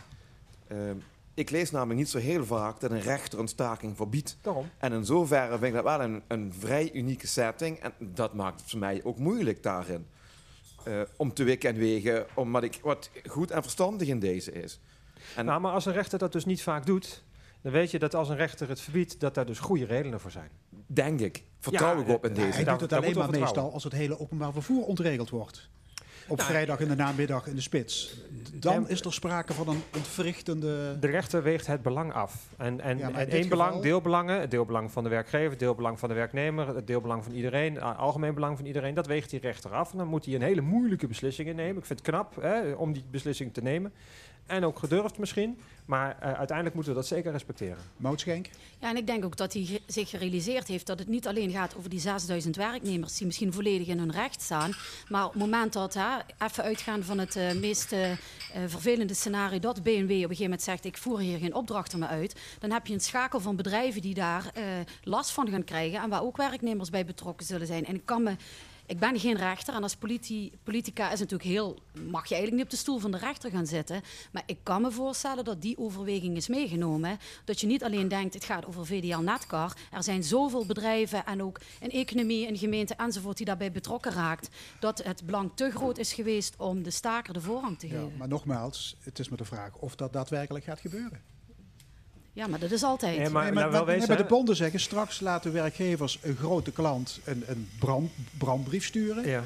En daar zijn ze gevrijwaard van stakingsacties. Nee, maar niet ieder bedrijf is hetzelfde. En niet ieder bedrijf heeft maar één opdrachtgever. Niet ieder bedrijf is al heel veel eh, gestoken. Niet ieder bedrijf heeft al zo vaak de werknemers dit jaar al gestaakt. Dus eh, er zijn wel verschillende omstandigheden waardoor een rechter tot een bepaalde beslissing komt. En VDL Netcar, en nogmaals, ik vind het heel belangrijk dat, de werknemers daar kunnen staken. Maar is wel een van de zoveel, hoeveel duizend, eh 2000 eh, metaalbedrijven in Nederland. Dus ehm, eh, de, de sector is veel breder. Als ze echt een punt willen maken, dan moeten ze estafette-stakingen houden of, zo, of iets anders. Er zijn verschillende oplossingen. Het, houdt- het houdt hier niet op, het eindigt hier niet. En die onderhandelingen aan, de, aan die tafel van de CEO's moeten gewoon door blijven gaan. En af en toe moet er een keer gestaakt worden. En hopen dat de stelling nou niet nog verder verscherpt wordt. Ja. Eigenlijk dat ze juist weer met elkaar aan tafel komen, hoop ik zo. Ja. Dat er samen uitkomen, dat we van die stakingen af zijn dat de mensen ook Maar, ja, maar er wordt al een jaar lang vruchteloos onderhandeld over een nieuwe CAO. Dat, dat zit muur en muur vast. Denk je Ja. dat dat nog goed komt? Ik hoop het. Ik hoop het oprecht. La- laat, ik, laat ik één ding zeggen. De medewerkers van VDL Netcar die zijn heel solidair met de rest van de sector. De rest van de sector, al die werknemers, die mogen opnieuw, nu hè, nu ook gewoon solidair zijn met VDL Netcar. In de zin van, oké, jullie kunnen nu niet staken, dan doen wij het misschien wel. Oké, maar ik begrijp dat voor links het stakingsrecht niet... eh, staat zeker niet ter is. discussie. nou, het staat, niet. nee, het staat niet ter discussie. Alleen in bepaalde gevallen, en daar hebben we gelukkige rechten voor om in die uitzonderingsgevallen die beslissing te nemen, is het verstandiger om het niet te doen. Maar ja, goed, hier begint dan wel het begin van jurisprudentie daarover. Want daar heeft eh, de eh, Fonds wel een punt. En de, en de bonden ook. Als, als eenmaal zoiets gebeurt, ja, dan kan er altijd in een volgende zaak verwezen worden naar die eerdere uitspraak zo van de rechter. vaak uitspraken geweest waarin waar de staking gewoon mocht doorgaan. Dat bedoel Dus- ik. Nee, Maar daarom, nee dus, dus, dus, kijk, dit is een heel specifieke situatie. En je kunt deze specifieke... eh, daarom is is dit een specifieke situatie? Nou, om, wat ik net zeg, er is al vaker gestaakt het afgelopen jaar bij VDL Netcar. Het is een bedrijf met maar één opdrachtgever, met veel werknemers, waar veel toeleveringsbedrijven zijn. Er zijn allerlei factoren die. En de, de sector is veel breder dan alleen VDL Netcar. Er zijn allerlei factoren waarin je een algemene afweging dan moet maken. Moet zeggen, nou, misschien is deze keer wel niet zo goed en niet zo belangrijk om het te doen. Misschien. Ja, maar die rechter neemt die beslissing. Die ja, moeten we maar goed, het wacht dus op het hele vonnis. eh en die Ja, tekst laat ben ik even erg benieuwd naar. Ja. Ja. Nu we het toch over stakingsacties hebben. Het onderwijs eh, dat gaat ook opnieuw plat op 15 maart. We hadden vorig jaar natuurlijk al verschillende acties in het basisonderwijs voor meer geld en minder werkdruk. En Den Haag is met geld over de brug gekomen. En nu zeggen de bonden, ja, dat geld is nog lang niet genoeg. Hier aan tafel volgens mij twee mensen met een onderwijsachtergrond. Ja, dat klopt. Hè? Mout en, en, en en Joost. Hoe, hoe kijk je tegen deze actie aan, eh, Joost? Nou, Mout, laat ik jou maar het woord geven. Waarom? Ehm, Nou, dames eerst. En ik, ik weet toevallig ik, ik, dat jij ook aan onderwijs gewerkt hebt en ik ook, dus dan mogen dames voorgaan. Nou, sterker Vooruit. nog, ik ben nog steeds actief in het Ja? onderwijs. Dus eh, ja, goed, eh, we gaan staken. En, eh, of in ieder geval, die boodschap die is dus eh, eh, publiekelijk gemaakt. 15 maart staat ervoor. Ja, en dan krijg je de discussies ook aan de tafels met de collega's. En waar wel nog wat verwarring over bestaat, is dat over het algemeen wordt gedacht van de salarissen van de leraren moeten omhoog. Maar ik denk dat ik daar toch even een kanttekening wil maken. Het is gewoon het feit dat er nu basisscholen zijn en wij in het middelbaar onderwijs, ja, want ik sta dan op een VO-school in Geleen, eh, er tegenaan lopen wanneer een collega ziek wordt of een bepaalde reden is dat hij tijdelijk niet voor de klas kan, dat je dan een probleem hebt om dat op te vullen. En eh, daar, dat is eigenlijk de achterliggende, de grootste achterliggende gedachte, dat er niet genoeg personeel is, goed opgeleid Maar personeel. Den Haag omdat... is al met geld over de brug gekomen. Ja, maar dat is blijkbaar niet voldoende. Blijkbaar. Want als je, ja, want als je bijvoorbeeld nu ziet dat eh, er zijn veel veranderingen in het onderwijs. eh de enorme administratieve druk die er vroeger stukken minder was, is gewoon erg belemmerend om voor veel docenten toch tot de kern te komen waarvoor ze zijn ingehuurd. En dat is goed onderwijs. En- En je ziet het ook aan de kwaliteit van het onderwijs. Het is gewoon een, een stukje minder dan dat het jaren geleden was. Ik- Joost Reinders? Ik, toevallig sprak ik eh, gisteren een, eh, een oud-student waarmee ik afgestudeerd was. En toen eh, kwam er eigenlijk ter sprake, Joost, ben nou blij dat jij niet meer aan het onderwijs werkt. En ik schrok ervan. Eh, en toen vertelde ze mij ook, de werkdruk is zo hoog. Je s'avonds zo moe, er ligt altijd werk. Ehm, als iemand ziek is, moet het herverdeeld worden. Die wordt niet ontlast. Eh, Maar die argumenten hebben we vorig jaar al ja, dat klopt. Maar wat ik eigenlijk wilde zeggen is, en dat, dat de essentie is, dat ik dus met iemand sprak van mijn leeftijd en ik denk, je moet nog 30 jaar werken, bij wijze van spreken. En die is nu en je bent opgebrand. nu al opgebrand. Ja. Daar zit het vuur niet meer in. En dat komt dus eigenlijk doordat het werk zo zwaar is. En ik heb jarenlang zelf voor de klas gestaan. En ik durf te stellen dat de tijd dat ik voor de klas stond, was de meest vermoeiende baan die ik ooit had. Ik zit nu al jaren op kantoor. Ik kan van 's morgens vroeg tot 's avonds laat vergaderen. Ik ben minder moe dan de tijd dat ik een eigen kleuterklas had. Dat is een heel zwaar fysiek en geestelijk zwaar beroep. Maar ik denk dat Joost het ook heel mooi zegt. De kern van het vak, en nogmaals, ik doe het met veel passie en veel liefde. En ik hoop er ook met veel passie en liefde uit te gaan. Maar er is zoveel bijgekomen. En je kunt tig dingen noemen. Eén ding waar wij gewoon erg last van hebben. Alles wordt maar over die schutting gegooid. Dat heb ik al eens vaker aangegeven tijdens de stemming. Eh, pesten moeten wij oplossen. Eh, eh, eh, ehm, ja, eh, gender, eh, nou, problematiek is het verkeerde woord, maar thematiek moeten wij bespreken. Gescheiden ouders moeten wij bespreken. Dus we zijn, behalve dat wij een doserende taak hebben, en nogmaals, dat doen ze stuk voor stuk met liefde, want ze kiezen met liefde voor het vak. En er is ook echt niks mooiers dan een klas leerlingen iets een bijdrage te mogen leveren in de ontwikkeling van een kind of van Dat kinderen. Maar we hebben zoveel op ons bordje. Maar dan dat, zie ik in één keer ehm, hier een paar gepassioneerde docenten aan tafel verschijnen. steeds, hè, Nog steeds, ja. ja, ja, ja, duidelijk. Ehm, maar jullie doen ook dingen in de politiek. Heeft die politiek dan geen oor voor jullie? Jullie zouden de voorbodes moeten zijn om in Den Haag duidelijk te maken wat er nou werkelijk aan de hand is. Want blijkbaar is er vorig jaar niet genoeg gestaakt. En anders was het dit jaar niet opnieuw nodig. Wat ik een manco vind, maar dat vind ik dat is echt een persoonlijke opmerking. Ik hoop daar niemand voor eh, mee het hoofd te stoten. Maar wat mij opvalt is dat er vaak mensen heel veel dingen te zeggen hebben in het onderwijs die niet weten hoe het op de werkvloer gaat. En eh, er worden heel veel mooie dingen bedacht door mensen die niet weten hoe het op de werkvloer toegaat. En wat ik vaak mis is, er wordt gesproken met directeuren, er wordt gesproken, en dat bedoel ik echt in het hoogste segment hè, van besturen. Ja. Ga praten met die docenten, ga praten met die leerkrachten. En soms wordt er eens iemand bij in een gesprek toegevoegd en die mag dan 10 minuten zijn inbreng doen. Maar loop eens mee. Trek eens een keer die laarzen aan en ga eh, eh, midden in die modder staan. Want dan weet je wat speelt en dan weet je ook wat telt en dan kun je er ook over meepraten. Dus en dat is wat ik Hermans geeft mis. zelf aan, wij geven niet de goede signalen aan de politiek. En dat komt omdat er een dikke bestuurslaag tussen zit. Dat klopt, denk Ja. ik ook. En we moeten ons nog steeds blijven realiseren. Als wij als Nederland zeker willen zijn van goed onderwijs, moet dat geld waard zijn. En afgelopen vrijdag sprak Jinek, dat eh Abu Talib bij Jinek. En die zei gewoon... Onderwijs, onderwijs, onderwijs is de motor van dit land om ons vooruit te helpen, ook voor de toekomst. Dan moet ons dat ook wat geld waard zijn. En als mensen onderwijs zeggen van basisonderwijs tot in het hoger onderwijs, wij strekken op 15 maanden een streep, dan is dat een heel belangrijk signaal. Dat moeten we heel serieus nemen. Ja, maar wat, daar wil ik toch nog even aan, eh, eh, omdat u dat eh, net aangaf van met die bestuurslaag. Toen ik eh, eh, aan de PABO begon, heb ik altijd gezegd: ik eindig niet voor de klas, ik wil het management in. Maar ik wilde toch die PABO hebben gedaan, omdat ik zeg: op het moment dat ik in het management zit, wil ik weten waar ik het over heb als ik mijn collega's aanstuur. Ik ben op dit moment teamleider, ik doe dat met heel veel liefde en heel veel passie. En ondanks dat ik het niet hoef te doen, geef ik nog steeds les. Ik heb één klas, daar hang ik me voor, want die is super. Maar ik weet wel op het moment dat ik met mijn collega's in een teamoverleg zit, waar ik het over heb als ik spreek over wat het is om voor de klas te staan. En dat is wat ik mis. Dat zouden meer mensen moeten doen. En niet alleen binnen het onderwijs, maar ook binnen verschillende andere eh, sectoren. Waarom pleidooi Gert-Jan Krabberdam? Je blijft zo stil. Nou, jij bent eh, voortdurend eh, de onderwijsdeskundige hier aan het woord aan het laten. Daar laaf ik mij dan aan. Eh, ik, vind, wat ik heel sterk vind overigens aan de, demonstra- de, de staking van 15 maart die aangekondigd is, is dat het onderwijs in brede zin, dus niet alleen maar PO in actie, niet alleen maar VO in actie, maar ook universiteit en, en middelbaar eh, beroepsonderwijs, allemaal tegelijk gaan staken. Vind ik heel sterk, omdat daarmee maak je ook één front. En je laat je niet uit elkaar spelen. Niet dat het dan wat geld bijkomt voor PO en dan afgaat bij het VO bijvoorbeeld. Dus dat is hartstikke goed. Ik, het viel mij overigens wel op, ik ben ik ook wel geïnteresseerd hè, eh, in de beide mensen uit het onderwijs. Eh, eh, de, de CNV Onderwijs zegt, goh, is dit nou net wel het juiste moment? Wij doen niet mee, want wij zijn eigenlijk gewoon nog aan het onderhandelen. Het is nu geen moment om de boel op het spits te drijven. Wat vinden jullie daar eigenlijk van? Ja, dat, dat wordt dus een Poolse landdag 15 maart. Als je dus mensen hebt die lid zijn van het AOB en die dus zullen gaan staken. Ja. En mensen zijn van het CNV die mee zouden willen doen. Die zeggen van ja, gezien dat mijn vakbond er niet voor kiest. Dus ik hoop wel dat er in ieder geval één lijn wordt getrokken. Want het lijkt me als je een statement wil maken, doe je dat samen en doe je dat niet alleen. Maar goed, nogmaals, 15 maart is nog even weg. Er gaat nog veel water door de Maas. Misschien dat AOB eh, eh, dadelijk toch al dingen eh, geregeld krijgt voor ve- 15 maart. En dan de staking afblaast. En dan dat de Ja. staking niet nodig is. Dus zullen we het maar even, eh mijn voorstel zijn even afwachten. samen. Ja, Ja, maar goed, maar er is niemand in de hele Tweede Kamer en in de regering die vindt dat er niet meer geld naar onderwijs moet. Alleen, het kost Nou, de geld? PVV Het heeft kost duidelijk geld. aangegeven dat ze het er niet mee eens zijn. Ja.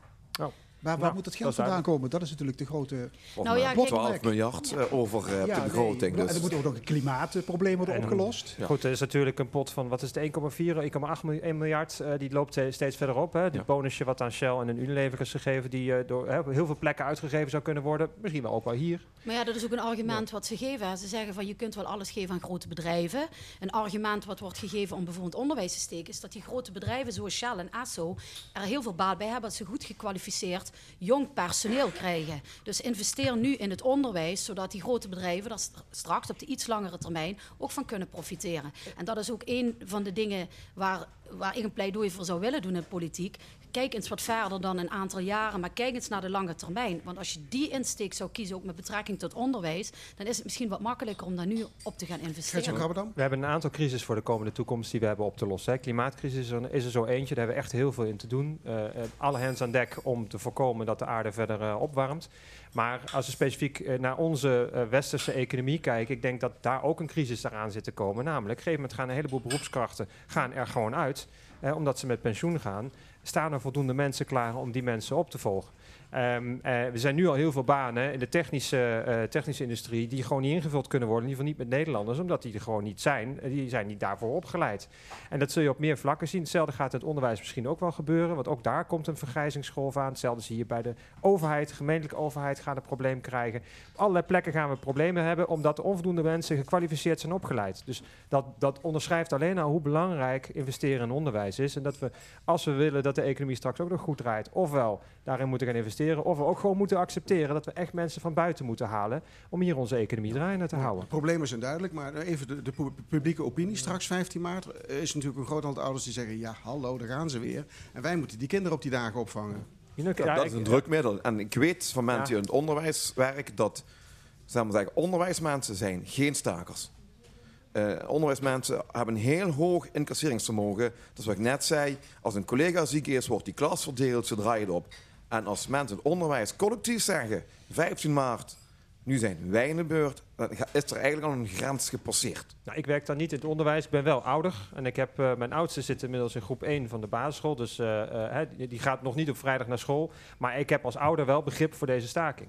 En, ehm, en natuurlijk is het altijd balanceren. Hè. Je, je, moet het, je moet het draadje ook niet te ver duwen. Hè. In de zin van, er, gaat een keer een moment komen als je te veel staakt... dat mensen daar zodanig last van hebben. Dat ze zeggen, ja, nou is het wel genoeg geweest. Maar volgens mij is dat in het onderwijs... Is dat, is, hoef je die angst nu nog niet te hebben. In ieder geval niet bij deze staking. En begrijpen mensen het goed... En dat zorgt ook alleen maar voor dat, bij, dat het beeld hè, wat neergezet wordt, wat, waarom het belangrijk is, dat het ook duidelijk wordt bij al die ouders. En die zullen dat ook onderschrijven. Die zien namelijk ook de lesuitval. Ja, en die en hebben ouders ook die het niet onderschrijven, die kunnen altijd naar de rechter stappen, kan die het mooi verbieden. Bijvoorbeeld. Goed, we gaan naar een ander onderwerp. Sittard heeft een carnavalsprins, Rob de Eerste. En die keuze valt eh, ja, niet bij iedereen in goede aarde, want Rob Goossens heeft een dikke negen jaar gewerkt als perschef bij Roda JC. En met name onder voetbalsupporters van Fortuna is dat onverteerbaar. Wat vinden jullie van dit protest? Joost Reijnaerts. ik moet zeggen, ik heb, een, eh, heel, ik heb twee dingen gemeen met de Prins van Sittard. Ah, ah, ik hou van carnaval. En twee is, ik heb een eh, heel stevig geel-zwart hart. Sterker nog, ik liep net per buis met mijn rode sjaal naar binnen, want over anderhalf uur sta ik bij de harde kern van Roda. Ehm, maar ik vond twee dingen. Ik denk, allereerst denk ik, carnaval is een feest van relativering. Dus de Marotten hadden het anders moeten aanpakken. En twee is, als je als Fortuna-supporter zo geharnast in een discussie gaat zitten... Sorry. Wat hadden de Marotten anders moeten aanpakken? Nou, je kunt dit ook met een bepaalde mate introduceren. Dat je zegt, we, eh, we leren de jongen eindelijk een beetje fatsoen bij. We hebben hem eindelijk een beetje wat hij moet Ja. zijn. Dat je er met een bepaalde mate met een spot de carnavaleske sfeer aanpakt. Want wat nu ook gebeurt is, het werd een beetje weggestreept. En dan komt dat een boemerang terug. Ja, op de website van de Marotte wordt het hele doopseel gelegd van de nieuwe prins. Alles wordt over die man gemeld. Trouwens ook van zijn ouders en van zijn vriendin, zijn twee broers. Geen, geen detail wordt overgeslagen. Maar geen woord over zijn baan bij Rode JC. Hoe, hoe moeten we dat zien? Ja, dat Is vind dat ik dus- handig? nee, dat vind ik niet handig. Ze hadden dat slimmer gedaan om dit gewoon eh, vanuit een carnavaleske sfeer eh, om te doen. Sterker nog, ik had die man eh, die aftrap laten doen eh, eind en zeggen, eindelijk fatsoenlijke rode JC'er die hier een goal inschiet. Breng hem met humor, dan haal die angel eruit, want je hebt het nu eigenlijk nog een keer versterkt, denk ik. Mout Schenk, een voormalige perschef van Roda. Kan die prins carnaval worden in Sittard geleend? De bakermat van Fortuna. Ja, daar zijn de meningen dus over verdeeld in? Sittard. En ja, goed, ik, ik, ik wil hem anders aanvliegen. Ik had het anders aangepakt als eh, Fortuna. Ik moet zeggen, eh, ik zit prima naast een Roda-supporter. Ik kom uit een familie wat echt groen-geel gekleurd is. Eh, mijn broers en mijn oudste zoon en jongste zoon. Dus eh, ik had het gewoon als die Fortuna-supporters iets anders aangepakt. Ik had inderdaad deze prins bij het handje genomen en hem even geleerd wat het is om bij Sittard Geleen te horen. En eens een keer kennis te maken met een andere voetbalclub dan Rode JC. En de grote kans, is, gro- grote kans dat hij eh, dan om zou zijn. Alleen ja, nu heb je de hak in het zand gezet. En dat is niet leuk voor, voor, ja, inderdaad voor de prins. Zeker niet voor eh, de Marotten. En voor mensen die er iets minder zwaar tegenaan kijken. Ze hadden, het, ze hadden de jong kennen leren, laat ik het zo zeggen. Kennen scholen. Dat Sittard Geleen eh, ja, toch hand in hand onder andere gaat met Fortuna Ja, maar, maar Rob de Eerst heeft één dommigheid begaan. Op de social media heeft hij ooit een bericht achtergelaten dat hij alles mooi vindt in Sittard, de stad waar hij vandaan komt, behalve de voetbalclub. Ja, dan was het ideaal geweest als ze hem inderdaad de kans hadden gegeven om hem on publiek in Fortuna dat even te laten rechtzetten. Met een slag humor. Ik denk dat ze, ja, misschien is het gewoon iets verkeerd gelopen, hadden ze het iets luchtiger moeten aanvliegen. Ik snap dat ik met de prins eens ben, dus... eh, Ja, wij, Ja, maar goed, als je kijkt naar Fortuna, de, de directeur is een Turk. eh, spelers komen uit Amerika, Portugal, Griekenland. Daar hoor je de supporters Nee, niet over. hè? en dat klopt. En dat is essentie de discussie. Ook Fortuna is een internationale club. Ehm, laat dan dit klein dingetje, oh, kijk eroverheen. Eh ook, mij op de tribune staan ook mensen uit Sittard, uit Maastricht, uit Roermond. Die accepteren wij ook. Het gaat eigenlijk toch dat je dus... eh, nee, maar je bent fan... eh, kijk, het gaat er ook om, je bent fan van een club. En dat maak je niet rationeel. Die keuze, die maak je met je hart. En als je van een club bent, dat kun je dus ook mensen eigenlijk... Daar kun je wel een beetje lacherig over doen. Eh, maar dat zit eigenlijk gewoon... Ja, dat maar zit in je hart maar Joost, je. wat zou de kans zijn dat iemand uit eh, Kerkrade prins zou worden met een Fortuna-hart? Denk, je- je gaat me niet vertellen dat er niet supporters zullen zijn van Roda die niet op deze manier zouden reageren. Ik, denk dat dat, een beetje... Nee, dat is zo. Maar dat is ook weer een hele primaire gevoelsreactie die ik zelf ook, ook heel erg afkeur. Maar ik ben ook eh Einzelganger eh in Kerkrade optocht al heel lang. Ik had het thema al klaar, zeg maar, al heel vroeg. Nee, maar jij zegt van je moet relativeren met carnaval. Maar kennelijk, die supporters vinden carnaval Nee, een hele, er- juist een hele ernstige nee, zaak. nee, laten we eerlijk zijn. Ik, ik denk dat de meeste fans van Fortuna eh, de humor ervan inzien en eh, dat niet zo zien. Het is een kern van hardnekkige roepers. Die zit ook bij Roda, die zit ook bij MVV. En dat zijn ook even hard gezegd, het is dezelfde club mensen die ooit eh, vooruitstrevend mensen in deze regio die misschien moeten we eens over de toekomst van de voetbalclub nadenken, dat ook geblokkeerd hebben. En mijn buurvrouw heeft een broertje, die was gewoon hardnekkig voorstander van FC Limburg. Daar hebben we ooit hard voor gepleidooi gehouden. Dus. Ja, Ja, Gertjan Krabbedam, jij onduur, hebt niks met voetbal. Ja, ik, ik heb wel wat voetbal, maar zeker. wat- nee, oh, wacht. wat- oh, oh, dat zijn wat- vooroordelen. wat moeten we ik heb niks met carnaval, maar ik heb wel wat met voetbal. Maar wat vind je... Ja, dit heeft eigenlijk Ik heb- niks met voetbal te maken. hè? Nee, natuurlijk heeft niks met voetbal te maken. Nee, zeker niet. Nee. Maar wat moeten we denken van deze affaire? Wat, waar Eh, gaat dit over? Storm in een glas water, waar gaat het over? Ja. Ja, maar zo wordt het Nee, toch niet door nee, nee dat zal vast wel. En ik weet heus wel dat, dat eh, voor iemand geboren, getogen zit uit Geleen of eh, Kerkrade of Heerlen of Maastricht, dat carnaval eh, een van de meest belangrijke dingen ter wereld is. Eh, en voetbal is voor sommige mensen dat ook. Ehm, ik denk, we moeten dit gewoon met z'n allemaal relativeren. Ik maak, ik, eh, voor wat betreft mijn eigen, hè, ik heb ook een voorliefde voor een bepaalde club. En ik relativeer eh, helemaal, helemaal weg. Ik heb kaartjes voor de kampioenswedstrijd van aankomend jaar. Laatste speelronde, Feyenoord-ADO. Dus, eh, Je bent voor ADO. eh. ja, tuurlijk. Eh, dat, wat, dacht, wat dacht je nou zelf? Nee, maar, nee, maar het, gaat, het gaat eigenlijk toch helemaal nergens over. Iemands eh, liefde voor een voetbalclub. En, ehm, eh, nou ja, en dat dat dan eh, eh, in slechte aarde valt, dan kunnen mensen vinden. Laat die, laat die man lekker carnaval vieren bij die, bij die carnavalsvereniging. Laat er een mooi feest van maken. En volgens mij, daar, een week na carnaval is iedereen het weer vergeten. Nou, het is gewoon jammer dat, dat een mooi feest zoals carnaval, wat echt goed ook geleen, maar ook echt in Sittard gevierd wordt, dat dat gewoon nu ja, in de schaduw staat. En dat is gewoon jammer voor alle betrokken partijen, want ik denk uit ieder- dat uiteindelijk, of je nou van Fortuna bent, of van de Marotte, of de Prins, dat niemand dit gewoon gewild heeft. En het is gewoon jammer dat het zo gelopen is. Ja, Het had dat niet zo moeten ook. zijn. Dat, dat zeg ik toch ook. Ga lekker carnaval vieren. Volgende, en een week later iedereen... Achterom, maak er een grapje over. En, eh, in, in de krant van eh, vandaag wordt de vis van morgen verpakt. Goed zo, we blijven nog even bij royalty. Andere royalty. Nederlandse kunstmusea zijn helemaal van slag. De koninklijke familie is van plan een aantal dure kunstwerken van de hand te doen. Het gaat onder meer om een schets van de Nederlandse schilder Rubens. In het bezit van waarschijnlijk prinses Christina. Nou, die is erop uitgekeken of heeft er geen plek meer voor op haar kamertje. Eh, in ieder geval, ze willen het verkopen. En dat via opbod doen en er miljoenen voor vangen. Eh, kan dat?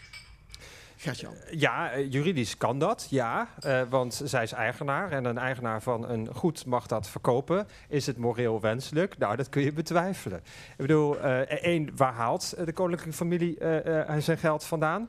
Eh, Dat komt voor een heel belangrijk deel van de Nederlandse belastingbetaler. Waar halen ze die kunst vandaan? Dat is ook een hele interessante vraag. En hebben ze dan het recht om dat die kunst, die, die je eigenlijk tot het cultureel erfgoed van de lage landen zou kunnen beschouwen, om die dan zomaar eh, te kunnen verkopen Aan de hoogste ehm, bieder. eh, aan de hoogste bieder, zodat het voor eeuwig misschien in een private collectie verdwijnt en niemand het ooit meer ziet.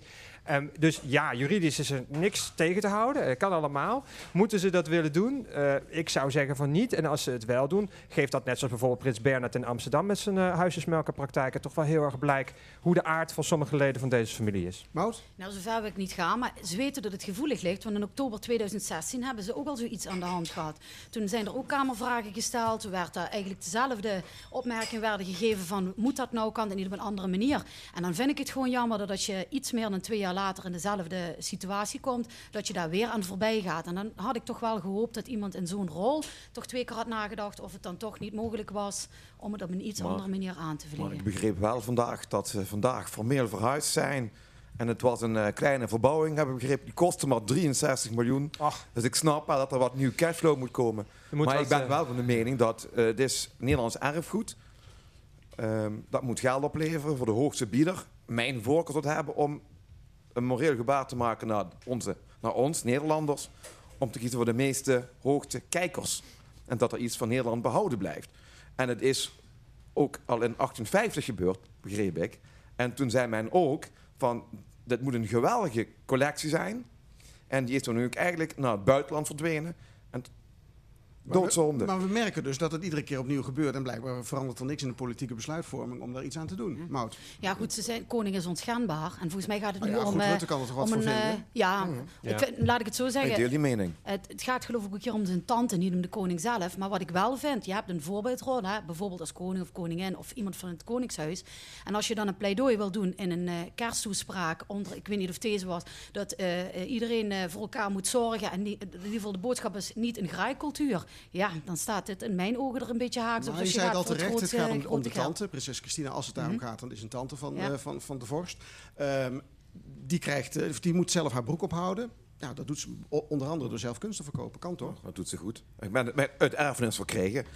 Eh, ja, ik blijf het erbij vinden. Eh, ze mag het doen, maar eh, het hoeft niet wat mij betreft. Het mag ook hier blijven. Nou ja, ik vind gewoon eigenlijk puur uit moreel oogpunt zouden ze moeten overwegen om deze kunst, hè, die van het Nederlands en het lage landen erfgoed is, om die eerst aan te bieden aan musea in onze lage landen. Dus het kan ook in België zijn. Hartelijk dank discussiepanel. Mout Schenk Hermans, Gertjan Krabbedam en Joost Reinaerts. Dank jullie zeer.